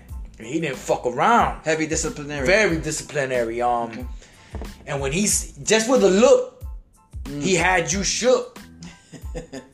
just with a look, he'll have you on command, like, "Yo, you gonna do this?" Oh, yes, sir. So we would work all day. We, you know, he would open the store seven days a week, from six in the morning to eleven at night, and we were there. Wow. Okay, that was down. family. That was down here. That was the whole family because my father, you know, family operation. That's what Yeah. it was. But before it was down here, we were in New York, Okay, East New York Ah, in the 70s. My father had grocery store since then. But before that, it was in DR. okay. So it's a Colmado. bo- bodega life. Yeah. You're talking like deep generation shit. Yeah. But um, he he would when, it was our turn down here, uh, in my in South Florida during the 80s. We moved down here like in 82. Okay, Okay, it was early. We didn't have a bodega then. We got the bodega back in like 85. All right. The first bodega we got was in 85. 85 was live. 85 was live, ladies and gentlemen. Yeah. Yo, the Hustlers was on the corner down here. We was on we was down there on 95th Street. Okay. Okay. So you seen this all out the window. Northwest Dade. Um, Hustlers was all over the street. It wasn't like it is today that people are all, you know, in inside. Uh, back then, there were people on the street. You could see them like on the corner. And the thing about this corner store is that we had three, two other ones on the corner as well. So there was three corner stores on the corner, but this was on like an inland type of. uh It wasn't like on the Ave. It's on 95th Okay. Street, but So it's much like a residential type of area. Okay, before you got too deep into the residential area. No, it was in the yeah, it, but it's like on 95th, but it was a residential type of. It wasn't like a big Ave. Okay, It's like a two lane, 95th Street, Yeah. and then the two uh two lane 31st Ave, Northwest Okay. Dade. So you have the, the little Colombian spot with the with the with the laundromat across the street from us on one corner, Okay. and then the the other spot was another grocery store. And my father had it where the hustlers could not chill on our corner. wow. My father got respect. Okay. My father was like, yeah, yeah, you don't hustle here. I don't give a fuck what you do on them other corners, but you don't fuck around here. So, you know, they would fuck around there. That area was bad, bro. A lot of crack, a lot of lot of violence, robberies. It was lit. Even the shorties, bro. It wasn't like the yo, it was lit. So, with- So we would work all day from six in the morning to eleven at night. Okay. This was us, bro. When we weren't in school, when I wasn't in school, I was at work. okay. My escape was the radio. Nice. That was it. Yeah. Yeah. My escape was the radio. So the radio played a, a big part in uh you in uh, in my life you- period my escape my my it was it's it was like uh i don't know man it it, it changed your emotions Yeah. Yeah. Yeah. No, I, I it made you forget it made you forget Yeah, you traveled. You, there. traveled with you're not, not, there going you're not anywhere. but like it- you're not you know but when you're young, you know, you don't want to be there. You want to go play, ride bike. Like you see all the shorties doing, and they're coming in to buy candy, bringing in bottles and shit to like get Yeah, the candy, trade yeah, yeah, yeah. trade them in for candy and shit. Nah, I couldn't do that. I had to work.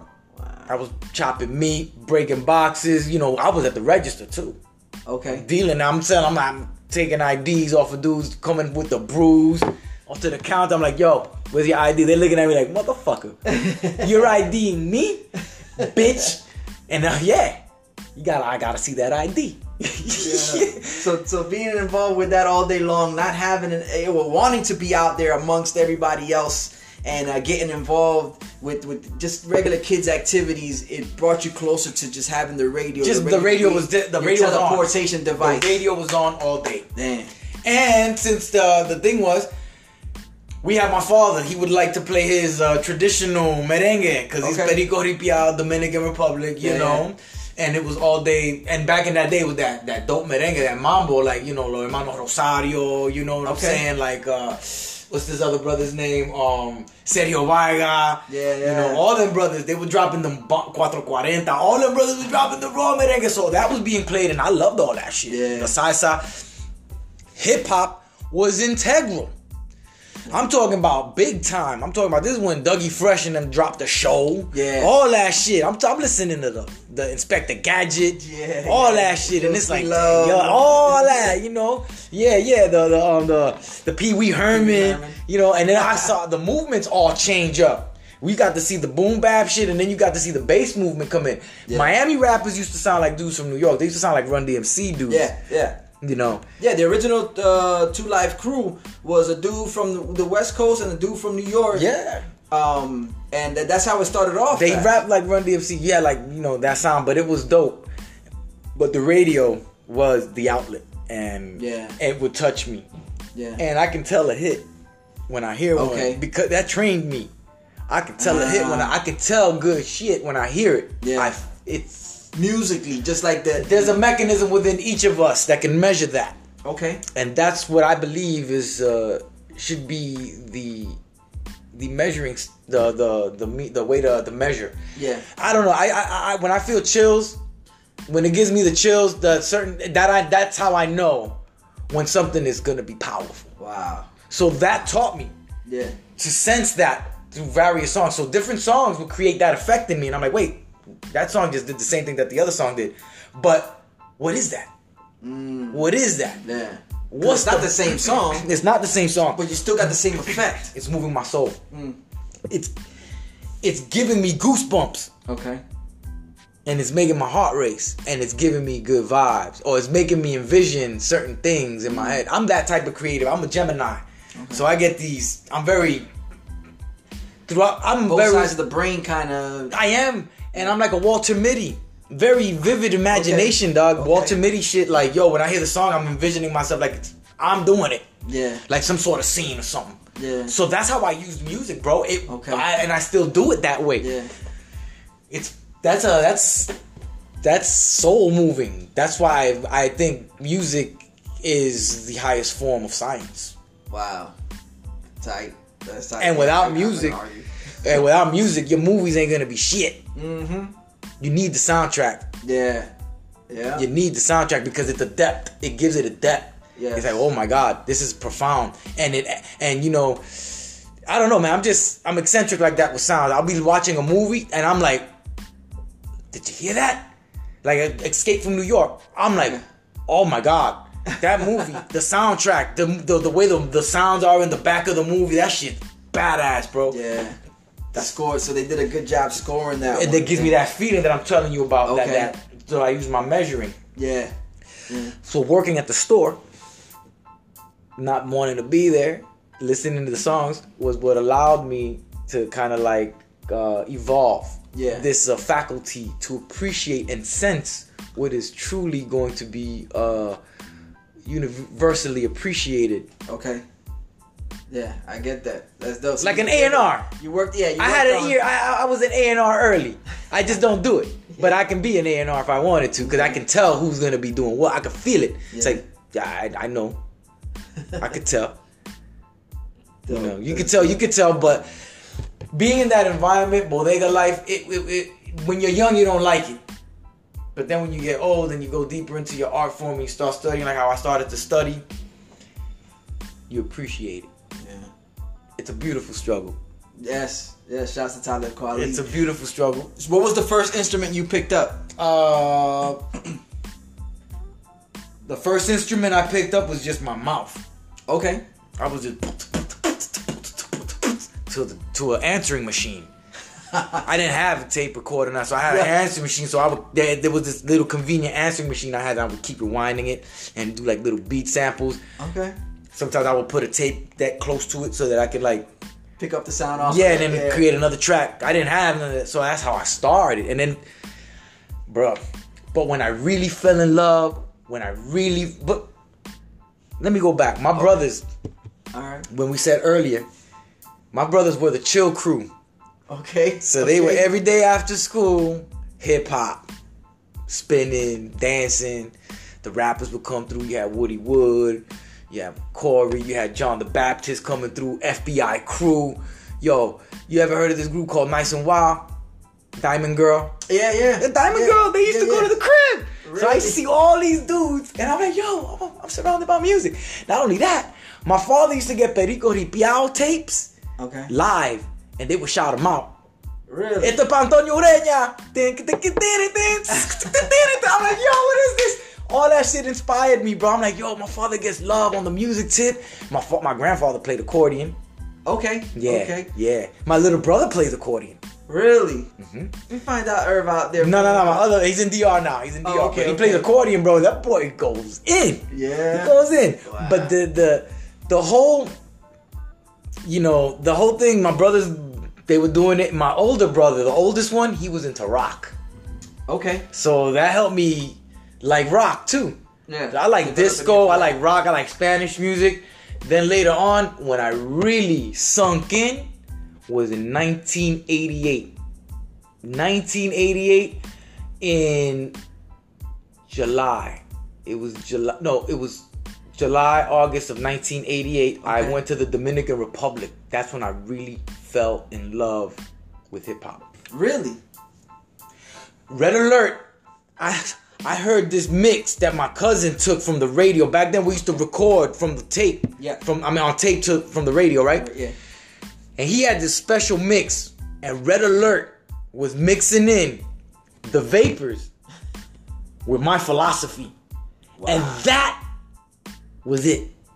Yo, my man, I kept rewinding that part of the blend when he went From one song to when he went fresh for 88. You suckers, suckers, suckers, that echo, and then it went into the the the vapors. Yeah.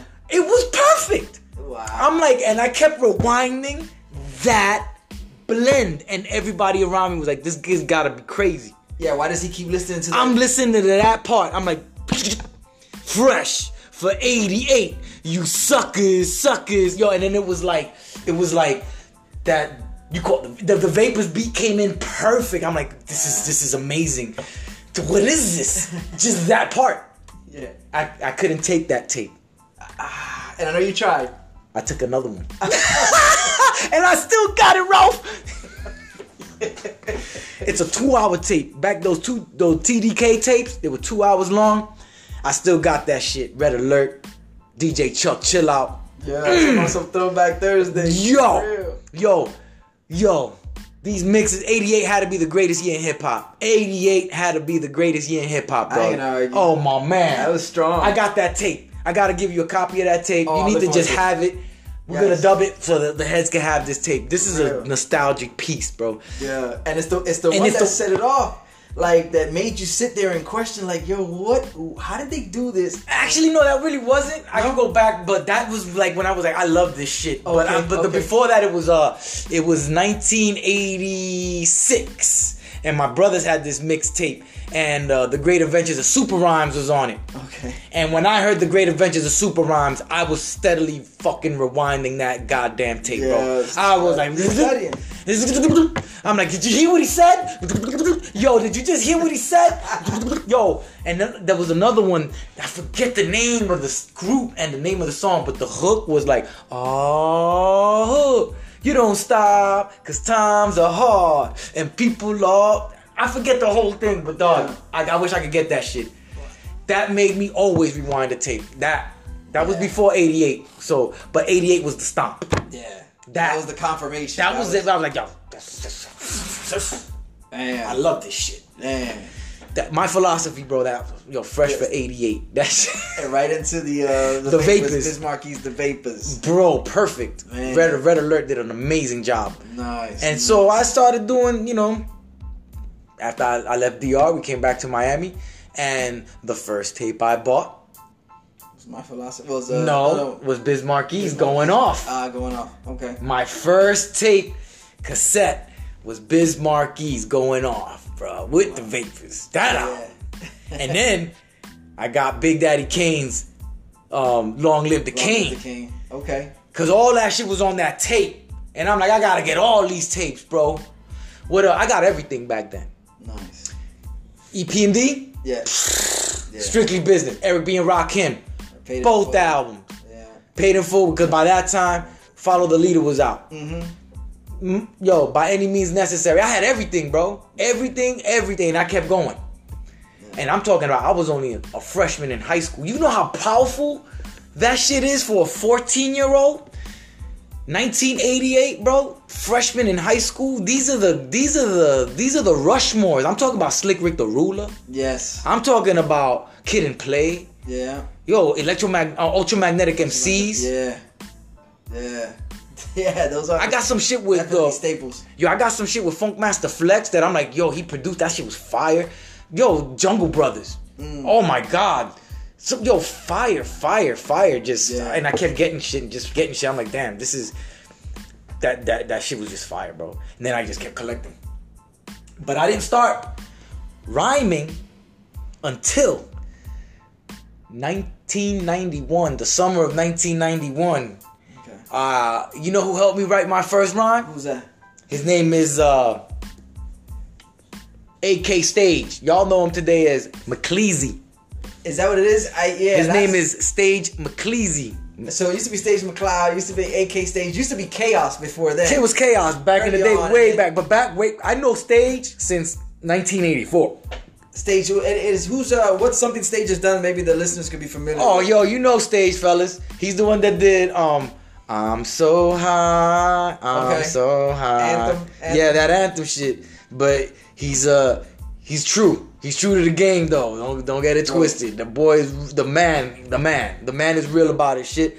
I know on stage since I was in the fourth grade, fifth grade. And he was rapping then. and we went from elementary to junior high to high school to college together. Stage Wow. stage is the homie. Yeah. We were part of Band 2 Nation. Okay. Okay. We we rhymed together. Yeah. He helped me with my first rap line. My first rap line, was, you know, because I wanted to be social conscious. Yeah. Back then, that's what it was about. Yeah. Yeah. Yo, brothers killing brothers for the process of a color. That was the first line. That that set it off. That set it off. Yeah.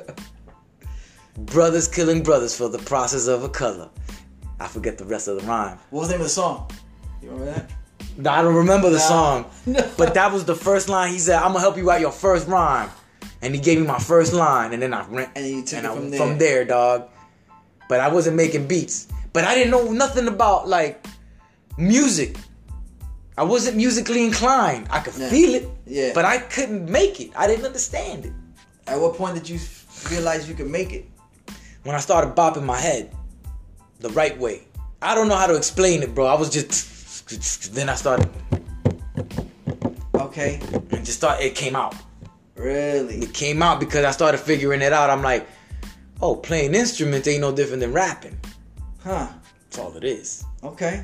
Break that down. So when you rap, the freestyle, you're just freeing. And then I figured it out. I'm like, oh wait, you can do this with with an instrument. And then the more you practice, the better you get.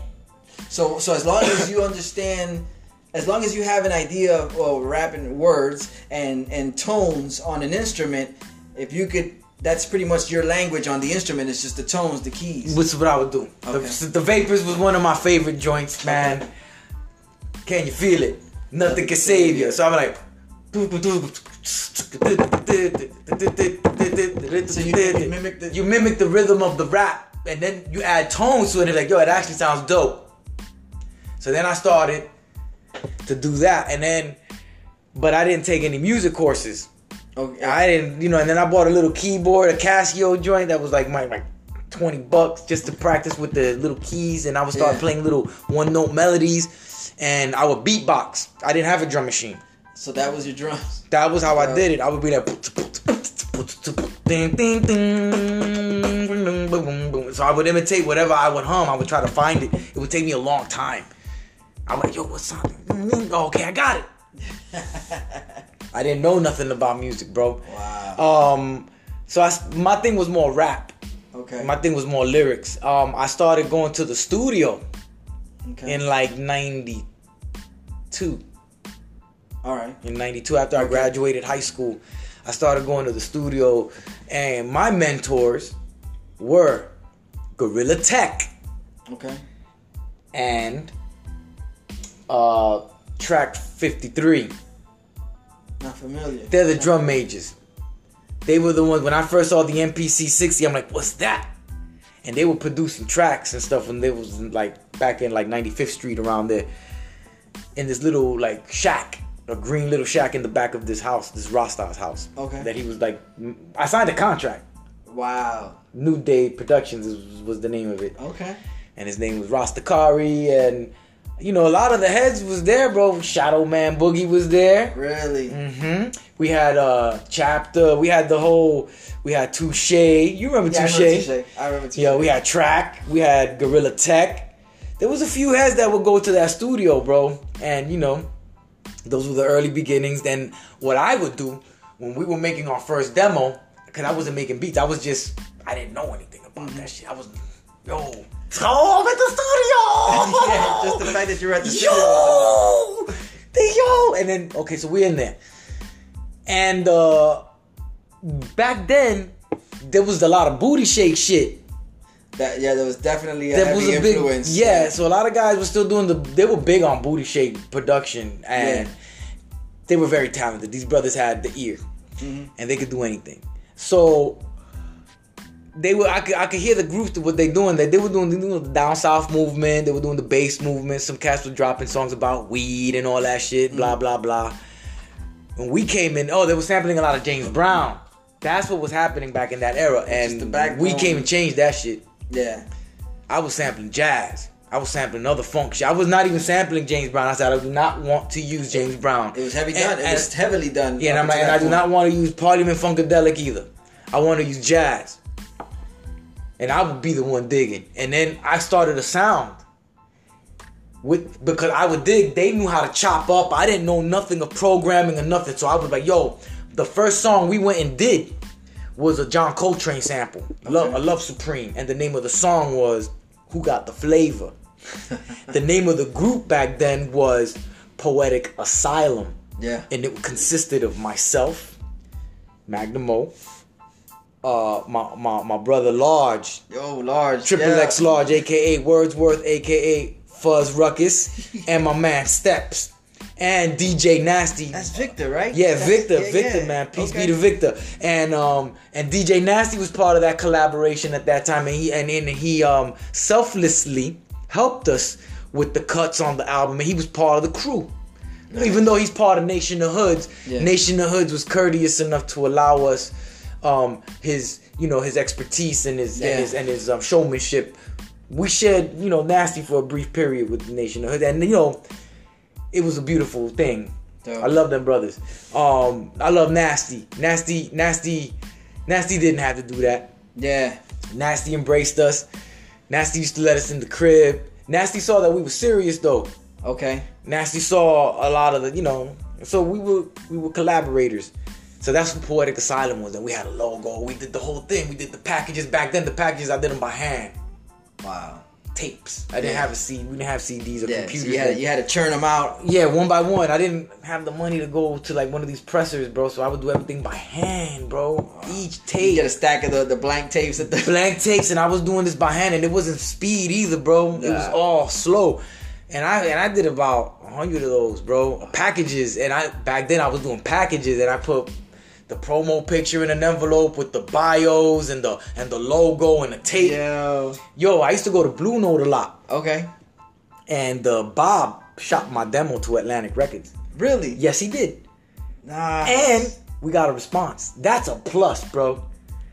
We got a response, and I'm like, and Bob was like, "Yo, you got a response, bro." A lot of times they just dash this shit to the garbage, bro. I'm like, Yeah, "Yo, not- back nobody then- even bother even playing it. And they're like, "You guys have a good sound. You guys got to just tighten up," because we were just green. We were green. Mm-hmm.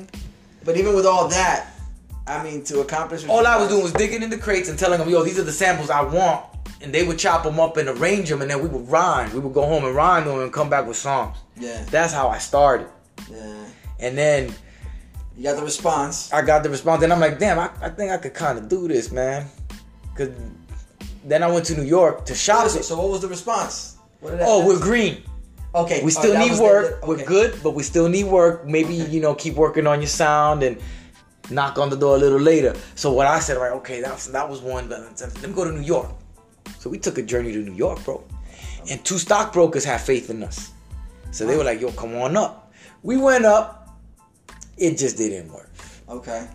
I don't know. It just didn't work. Um, and we let it go.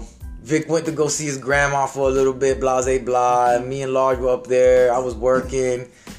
It didn't work. So we came back down to Miami. Poetic Asylum kind of blah, blah, blah. Yeah. But I came back with money because I was working up there. Okay. I was working both bodega life. Never. You never get. Never East New York, ladies and gentlemen. I was in East New York, bu- busting it out in a bodega. Yeah, East Under- New York is a rough area for those who's in all the other areas listening to the podcast. Fulton and Hale, baby, under the under underneath the the J line, Norwood, baby. It's no joke. No It's joke. So I was working there, and I made a little money during that time period. And when I came back down to Miami, I had a little stash, and uh, I bought equipment. There you go. I invested in an eight-track tape, tape deck, the Tascam 488, the Portastudio. But I, I, I was, I was so green, I didn't know what to buy. I started just buying equipment, so I bought an eight-track recorder, and I didn't have any other equipment. I had an eight-track recorder, a whack keyboard at the crib, and a mic. No drum machine. wow. So my only drum machine was my mouth. So what I would do is that I would create beats with my mouth on one track and then add it up, add flavor to it with bass lines and melodies and stuff with the keyboard There you go. and whatever else I found with the eight track. And I got creative. And that's the beginning of my musical oh, I'm gonna take this serious. Okay. I'm gonna take this real serious. I'm gonna learn music. And I and I started to uh to uh to I went and bought the drum machine. Oh, you finally got the, the ever elusive drum machine. I got the drum machine back in 1995. It was an MPC 3000 and I wasn't I didn't even have a car. but you had a drum machine. I had a that drum machine cost three thousand dollars then, but I didn't have a car, and I was on bus, and I went to the spot on bus. It was it was in Fort Lauderdale, by Large's house. That's dedication. Yo, I went to the spot. It was it was Abe Music. It was called Abe, not Ace. It was Abe, A B E, and it was on Davie Davie Boulevard. Davie Boulevard, bro. I bought my MPC 3000. I'm like, I saw the one right there on display. It had all. It was studio ready. Okay. It had all the outs. I'm like, I want, the, I want the display. When he goes, Are you sure, bro? I'm like, I want that one. They got all the plugs. Yeah. He goes, Yeah. So I got that. I put it on the credit card. I had a little credit card then, bro. Okay. You know what I mean? Okay. I maxed the bitch out with that shit. And I started paying it off. I paid that shit off, and I'm like, I got a drum machine, an eight track, but I didn't have sounds. And then I went and got a turntable. They donated a turntable to me, so I started sampling. Okay. I was I Went back to sampled the back then. jazz. You went back to the jazz. It was uh yeah or whatever records I had. okay. Whatever was in the crate. Yeah, whatever. Yeah, because I used to go to Blue Note every day after Yeah. school and cop and collect records and stuff. So I had a little collection, and I would sample jazz or whatever was rare or what I thought was dope. Um, I wasn't that good at it Okay. at sampling. I wasn't that good at it. I kind of didn't like it. So I started. I'm like, I like doing my own thing. That's, and I was that's where I was gonna get to is like it was um we mentioned it earlier we were talking about just the free form expression of you. The ultimate expression of you is what you feel coming out. It's harder to encapsulate that when you're actually taking somebody else's Yeah, eh, yeah. it- it- whether a melody or whatnot. That's something that they put out that they did coming from their soul. Yeah. so now you find yourself nowadays how are you incorporating that same that same feeling that energy?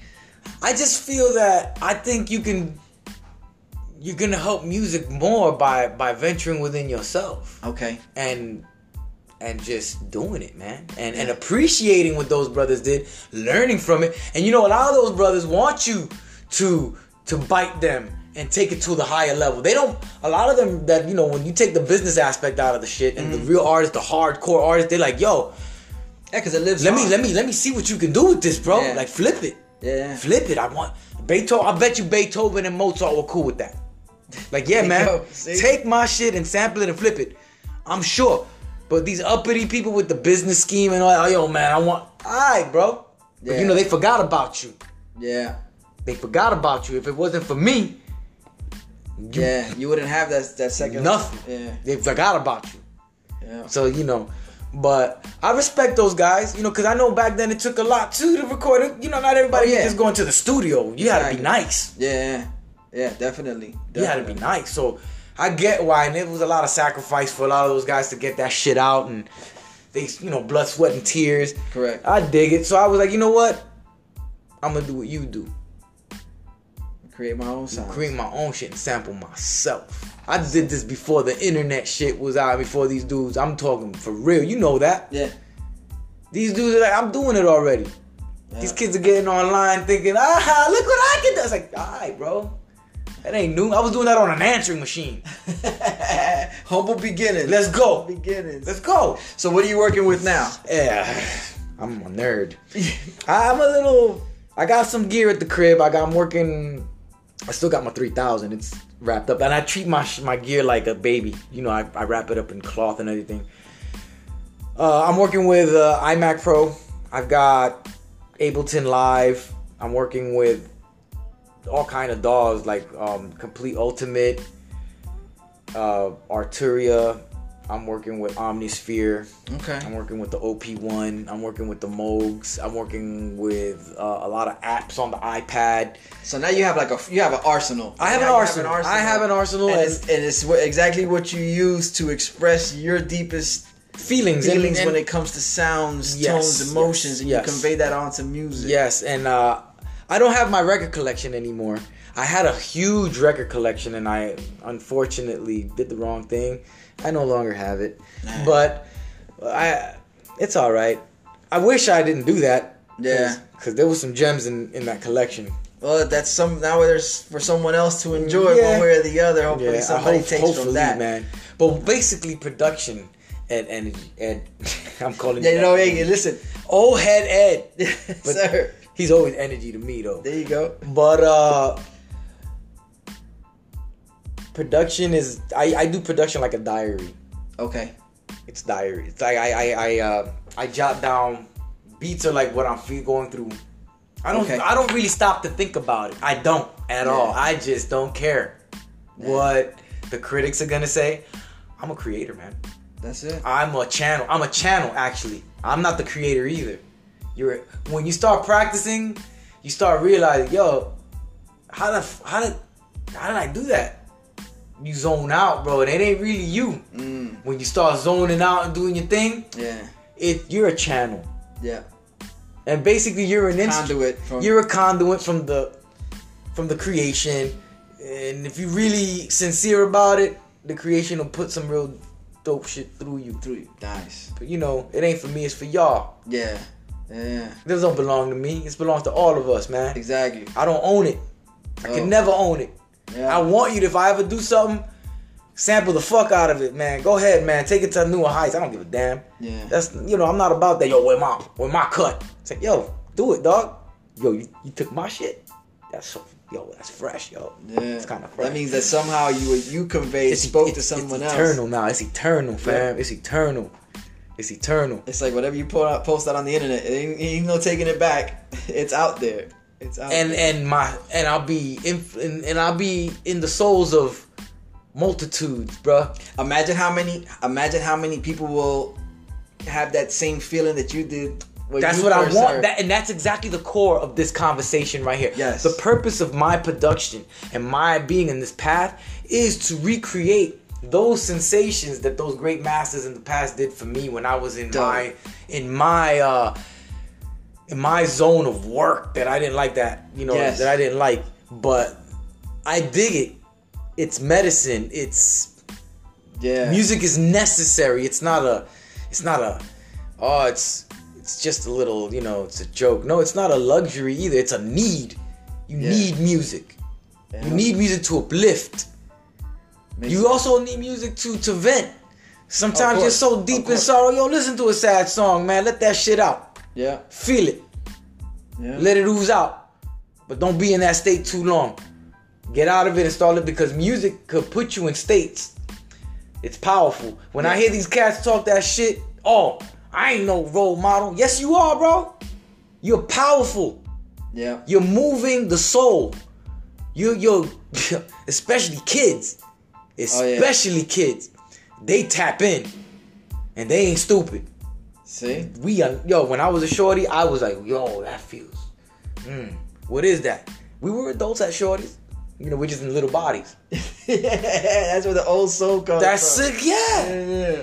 yeah Dope. Dope. but that's the purpose of music to to recreate that spine tingling sensation that that that that's that that that the the goosebumps. chills, The the chills. chills, man.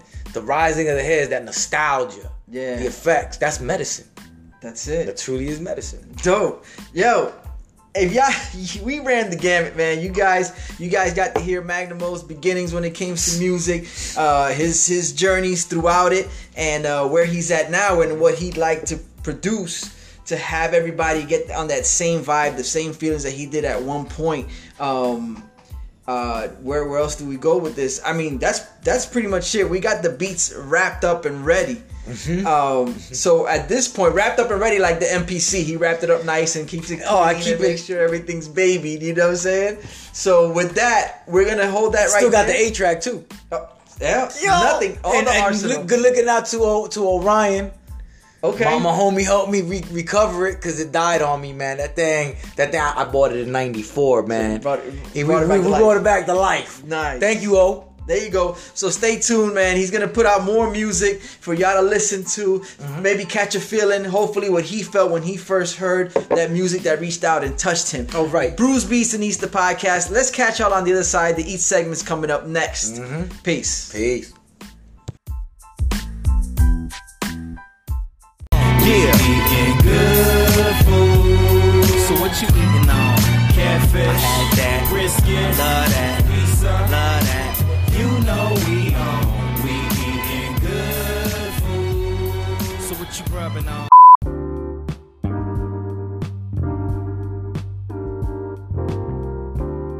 Brews Beats and the podcast. Old Head Ed Magnum O, and now we've reached reached the portion of the podcast where we talk about eats. Eats. We're gonna delve deep into the palate, the taste, the the the, the cravings that that Magnum O gets, what he desires, what he likes to eat, what he doesn't like to eat, um, favorites, things he you know he can't live without. Uh, Magnum O, Yes, sir. What's your favorite dish right now? Chana masala. I really dig chana masala. I like a lot of East Indian food. I like the uh, I like the spicy um, curry flavor. Okay. it's very delicious to me.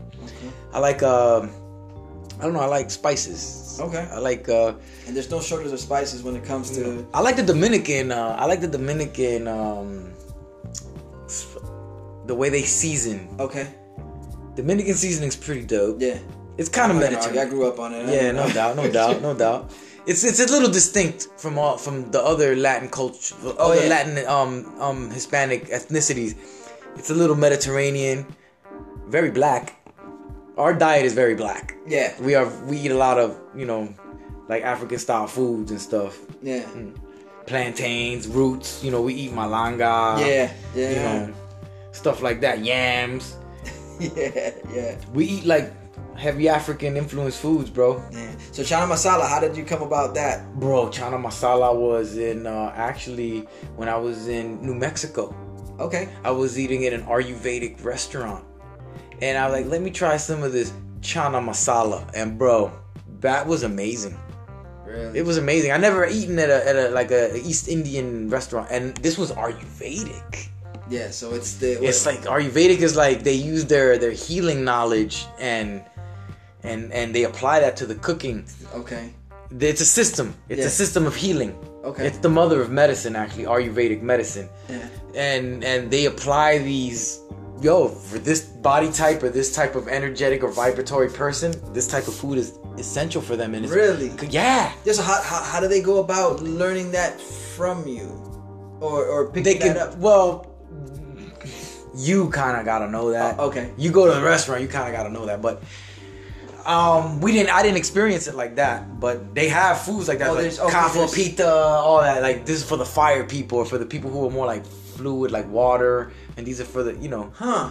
Okay. yeah. And they they they do make food like that. It's it's a science, Wow. and certain people can't eat certain foods because it affects them a certain way. Yeah. Yeah. Man. Okay. It's a deep science. yeah.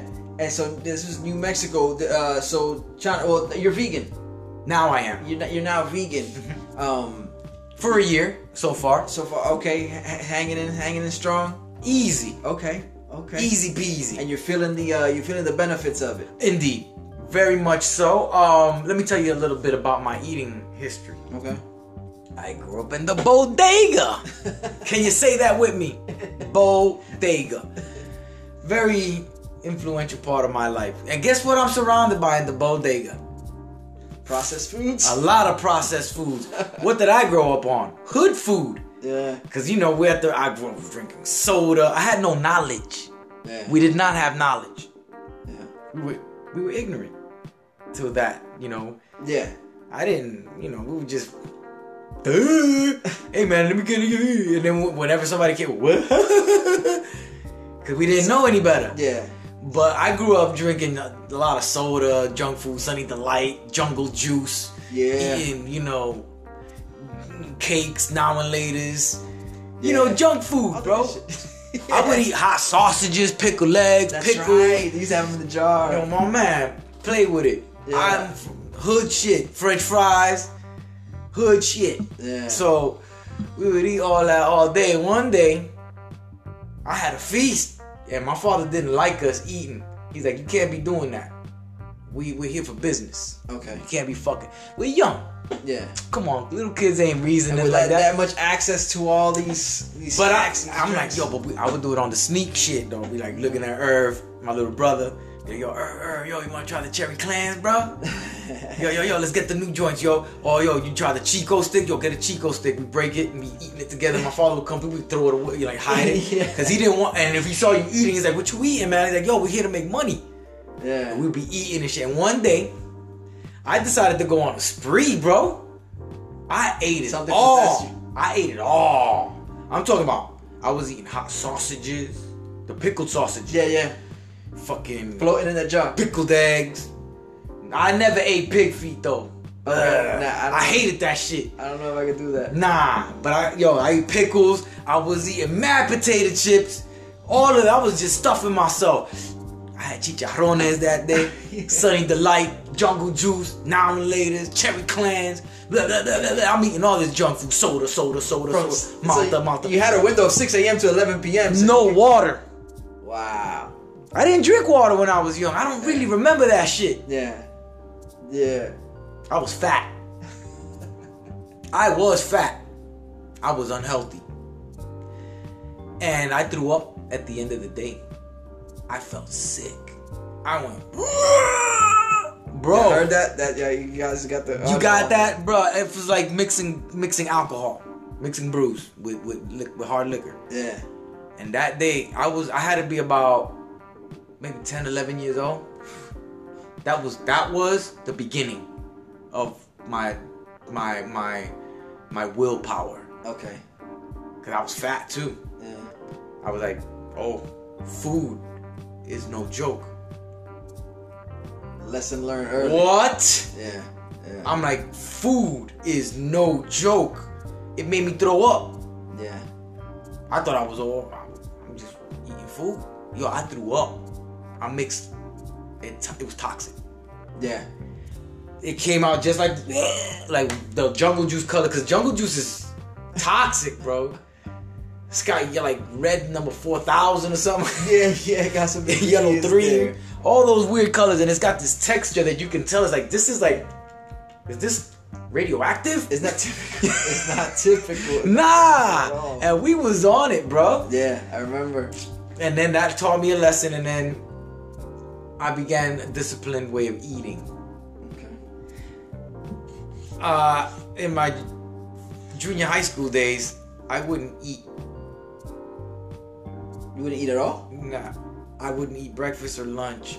I would wake up in the morning and fast from the minute I woke up till I got out of school. When I got out of school is when I ate my first meal. Wow. So there was food at the house already, or at the Yeah, there was food at the crib, at the job, at the job? Okay.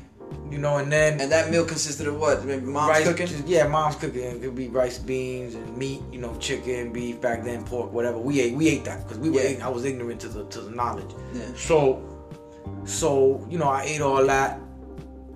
I ate that, and uh, where was I? You was getting home. You wouldn't eat throughout the day. Right, I would fast, bro. And that I, I I- suffered from nerves as well. So I don't know. I I I got bald. I don't know if you remember me in high school. I had like light hair on the top. I was balding, bro. I had thinning hair Okay. in high school. I was like 14, 15, 16. I was already going bald, bro.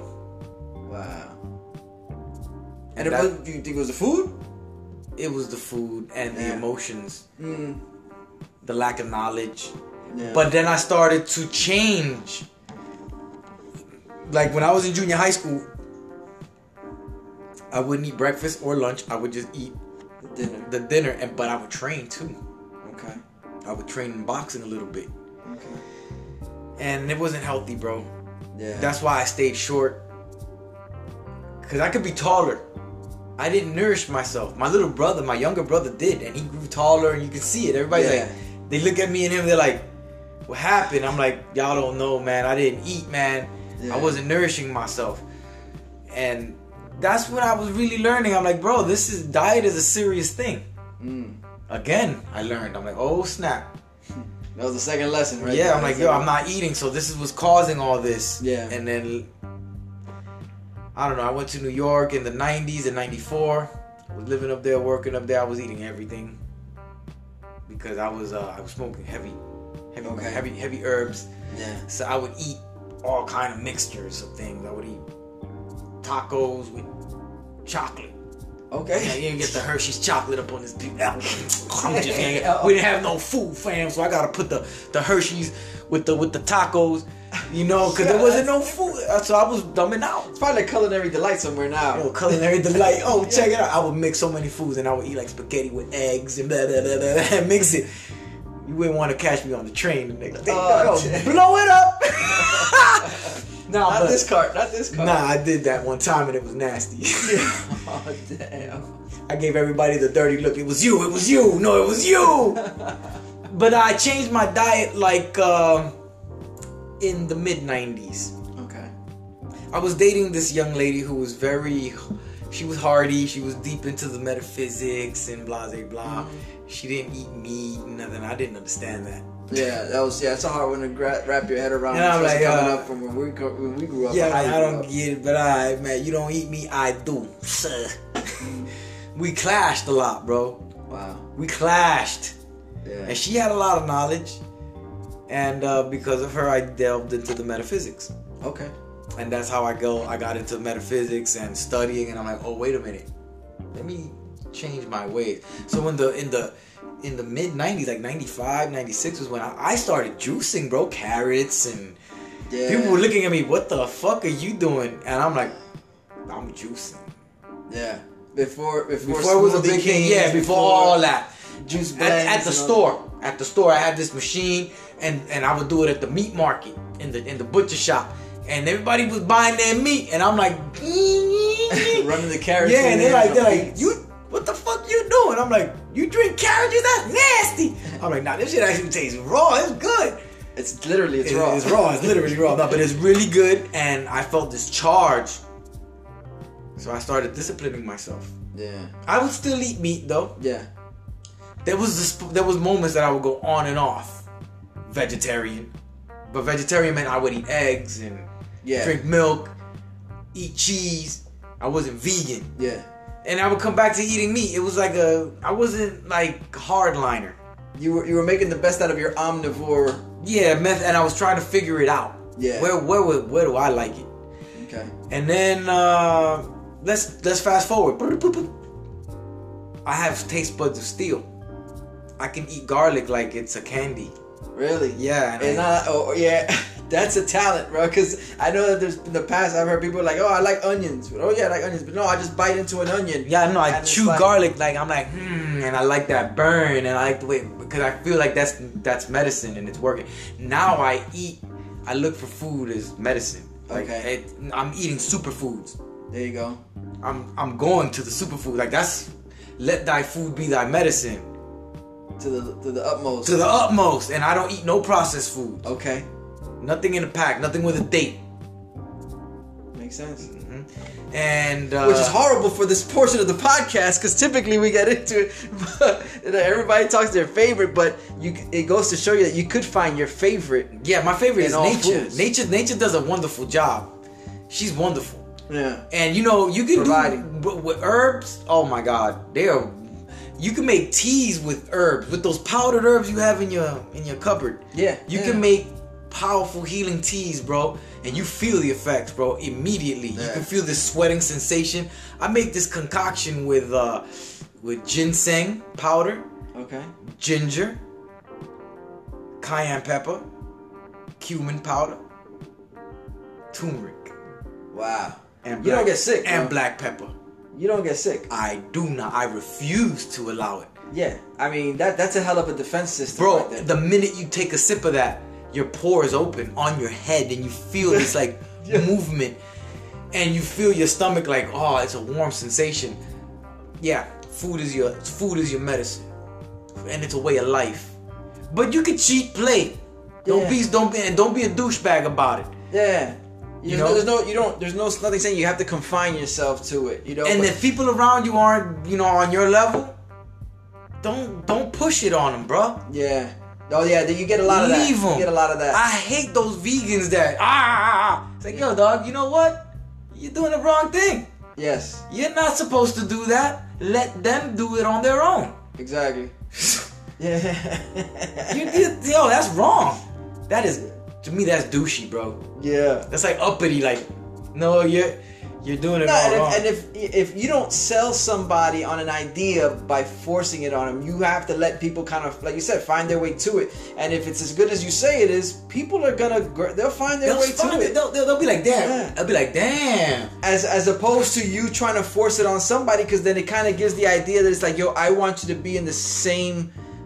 I don't know. It's like I, I- I'm going through all this. I want you to go through it too. Like I don't know. I don't want to say Right, right, right, loves right. company, but kind of in the same vein of it's like it's like you, you feel like you're being duped by doing that. Now you want to grab as many people as you can to do the same thing. Let them, Nah, yo, they'll find their live way and to let it. live, brother. Live and let sure. live, man. Cause yo, that's what makes the world beautiful. The diversity, the choices. You do you. Uh, I'm not here to push veganism on nobody. That it's efficient, you'll see for yourself. You save more money. You don't Yeah. even gotta cook. You save more time. But if yo, you check for yourself, man. Yeah. Hey, you you save a lot of money, bro, in time. Like I said, my mom, I, I, I chill with my mom still. So Okay. my mom is like, "What am I gonna cook?" I'm like, "Mom, you don't even gotta cook. Yeah. I'll cook for you if you want. Or yo, check it out. Let's go raw tonight. yeah. Oh, let's just eat nuts and and some fruit. there you go. It sustains you. Yep. You got your fats. You got Mhm. you get your oils. Yes. Just your necessities, sugars. bro. You know, and you don't.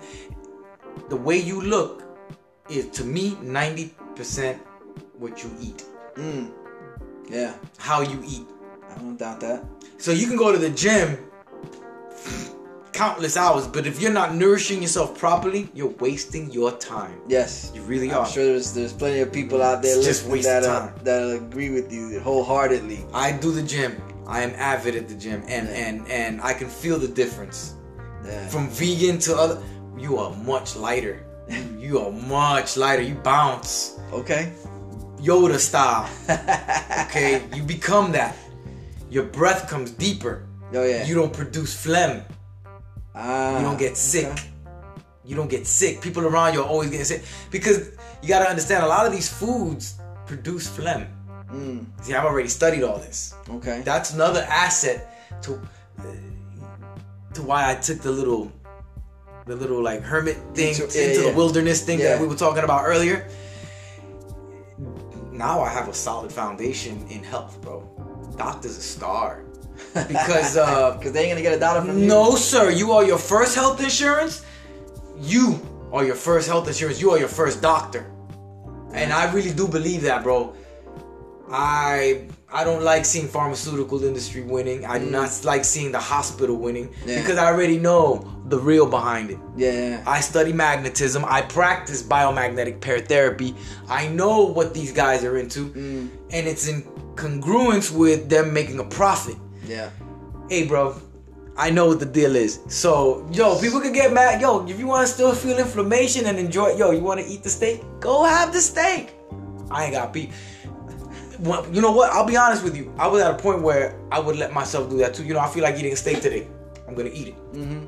i might eat one for my birthday even though i'm vegan now Yeah. you know, you know what? I feel like chewing a, a piece of meat and having one because I'm gonna give it to my to my instincts. Yeah. Cause I let me tell you,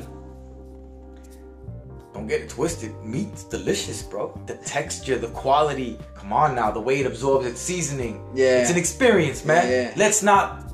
Kid ourselves. Nah, Yeah. come on now. We love that. It's a it's addictive. Yes.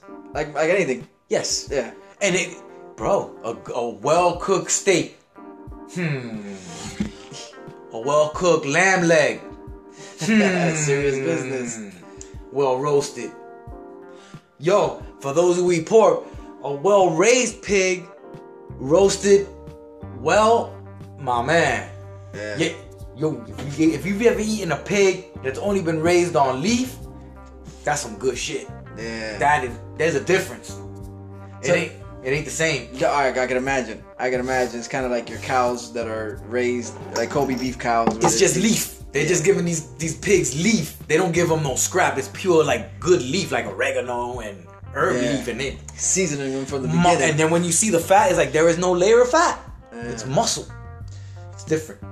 it is Different experience. What's uh, what do you do? Uh, well, I guess before let's do let's do um pre-vegan and post-vegan. Uh, what would a dessert look like before you became vegan? I love desserts. You right, touched what a great topic what- too. What's something you would enjoy as a, Ah. as a non-vegan when it came to desserts? Damn, I indulge in everything. You know the fresh markets uh pastry section. Oh, the serious over there. Whether it's The- a regular cookie, the thin cookie, the muffin. Yeah, it's they the not, fresh market, bro. They're not playing around. They are serious. yeah. Um, they have this. Damn, that's a good one, bro. You got me because I'm a nerd with that. When I like, I, I, I'm like, oh, did you have this carrot cake? Did you have this, this, this, this cookie, the toffee cookie? Yo, Yeah. this was yo the thin one, the thin one that was Yeah, crunchy. The crispy one. Ah. I know exactly what you're talking about. The fresh about. market is masterful with its pastries, bro. Yes. Yeah. What was my favorite one? Yeah, they got everything. Yeah. They got everything. all types of muffins. They got The like muffin- pistachio muffins. The, all got- that pistachio muffin. I ain't gonna lie, that's, That's, really good. that's a good one. Yeah. What's another one? The cannolis are not bad, bro. Yeah. Cannoli. Yeah, but I'm spoiled with the. I, I'm from Little Italy, bro. You can't beat. You can't beat those cannolis. Ah, okay. So they yeah. I'm from Mulberry They, Street. they have a dog. lot. To, they have a lot to uphold as far as It's the real com- deal. to compete with the real deal. Yeah, I'm sure. from. I'm from. I never ate there. I gotta go eat there. Where's that? Lombardi's, bro. Lombardi's. Lombardi's. Lombardi's the oldest pizzeria in the U.S. Oh, okay, bro. okay. I was born around there. Yeah. I gotta go eat there, bro. There I see those pizzas. I'm like, yo, I gotta go to That- Lamar. yeah, yeah. You ever seen those bro? You gotta look it up. I gotta look it up. I am surprised. I'm sure I've seen it. I mean, I've seen so many. If it's not the Food Paradise on the cooking show, the Travel Channel, or if it's not one of Guy Fieri's Diners, Drivers, and Dives, like I've, I've probably seen it. I just don't remember the name, but I'm sure I've seen Baklava. it. Baklava. Get the sticky fingers. That's a really good pastry. the, the, the it's like a phyllo, Man, phyllo, yeah, bread, yeah, like the like the light thin layers, and they get crispy. Mm-hmm. Yeah. Baklava is really good, Yeah. man. That's a really tasty joint there, dude. Italians are good with their pastries, bro. Yeah. There, you can't mess around. No, but that's a No, that's Mediterranean thing. Yeah, yeah, yeah. but, but Italy is Mediterranean. Yeah, it's right there. It's right there. So, and what about now? Vegan mode. Vegan mode? What's I go to my boy Slug. I'm gonna plug him in, yo. Okay. What up, Slug? What up, Slug? Vegan Delights, yo. Yo, my man does some of the best vegan pastries. You're gonna eat pure vegan. Oh man. No guilt. Really? And they are serious, bro. Like, I'm like, bro, what are you doing?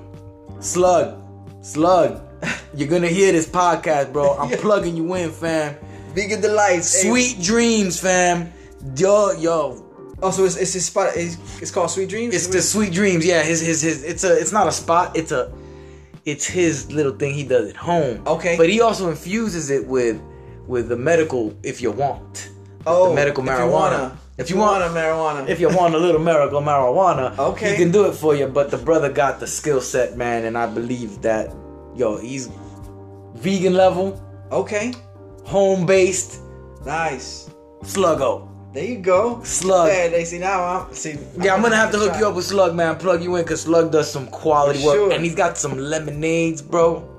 Pure, vegan, organic, right there. Wow. He makes it fresh. Piece Yo, of and you know Slug. Dominicans, we on some more Nah, but nah, nah, nah, nah, but Slug's Cuban. No, I'm saying, but it's just the, the fact that we drink juice. Like we about some juice. Yeah, yeah, no, no, no, no, whether it's Definitely, limonada, definitely, or definitely. whatever. Going naranja or Yeah, pacha, whatever. Piece of the homie, and that's the that's the man who put me on to some fly vegan pastries. Which is the one that you rock with? The, the one that he, He got this banana. He's got this banana cheesecake, bro. You Yo, gotta say no more. Yo, my man, he got his banana cheesecake with the cashew crust. Yo, my man. Wow. Yo, my man. And his donuts. he makes some fire. Yo, Slug got the bomb. He got the muffins. he got ice cream. He got all. Yo, he's just. Says it all. My man, yo, you Slug, got I love you, bro. got me feeling hungry right Yo, now. you got. I'm gonna link you with Slug so that you. Oh, can, for sure. I gotta want- get him to come through. Yeah, talk yeah, yeah, it. yeah. He'll he'll make you a little, a little like a like a like a like a what you call it the the, The- dish the di- uh, the pan? the Like pan. pan. He'll make you a pan like yo, how many you want? Nice. Heads go over there. What you want to infuse? Because he makes the shit there all fresh. Wow. Dope. So that's my my favorite vegan. ultimately you have op- so you you still do have options. You can still get down with a dessert. A lot of times, Oh, yeah, yeah, yeah, most desserts, regular desserts, are based around some type of animal product. Yeah. But Slug got the Slug amongst other people. I'm sure you go to restaurants everywhere and they have all types of desserts. Um, I, I'm interested because I've had a, a vegan cheesecake before and it kind of left me. Like. No, no, no, this the brother shit the is pumpkin on one, and I was Nah, nah, nah, so. I'm, I'm I'm interested. I want to try it. 'cause Nah, if, I can lock, if I can lock down a good vegan dessert, I'll, I'll be all about it. and he does it like he's gonna eat it. So Oh, you know it's good. puts- yeah, so bro, when you eat work. it, it's like, bro, this is I keep telling him, yo, that banana, it's all of them, bro. He gave me one the other day. Which one was it? He gave me this lemon tart, dog. Oh my god, a lemon tart. He got this white chocolate. Fire, dog. Peace, Wow. slug. I'm plugging you in. Sweet dreams. For sure, for sure. I'm Sweet gonna I'm gonna plug you in with Ed Energy, man. There you go. I'm gonna send you this. I'm gonna send you this too, so you can peep it, fam. Heads gotta know about the product, fam. It's Yo, fire. for real. Shouts to Slug and Sweet Dreams. So, yo, we ran through it. One more segment. We got with Magnum O. We talked food. He talked about where he started off as far as eating, where he ends, where he's at now with the vegan, um, the chana masala, getting busy on the chana masala. Um, what, what else? What was the other dessert that you talked? Oh, it was oh oh yeah, Fresh Market. We also discussed that Fresh Market got the serious selection there. Yeah, you know I'm also a breadhead. Oh yeah. I stopped eating carbs. bread. Bro, I'm a I like ciabatta bread. I had to stop eating it Yeah. because of the yeast. But bro, I like I like bread. Hey, like you said, that might go with that that steak for the birthday. You never You know. never know, bro. Never I'm not. You know, I don't. I don't. I'm not. I'm not.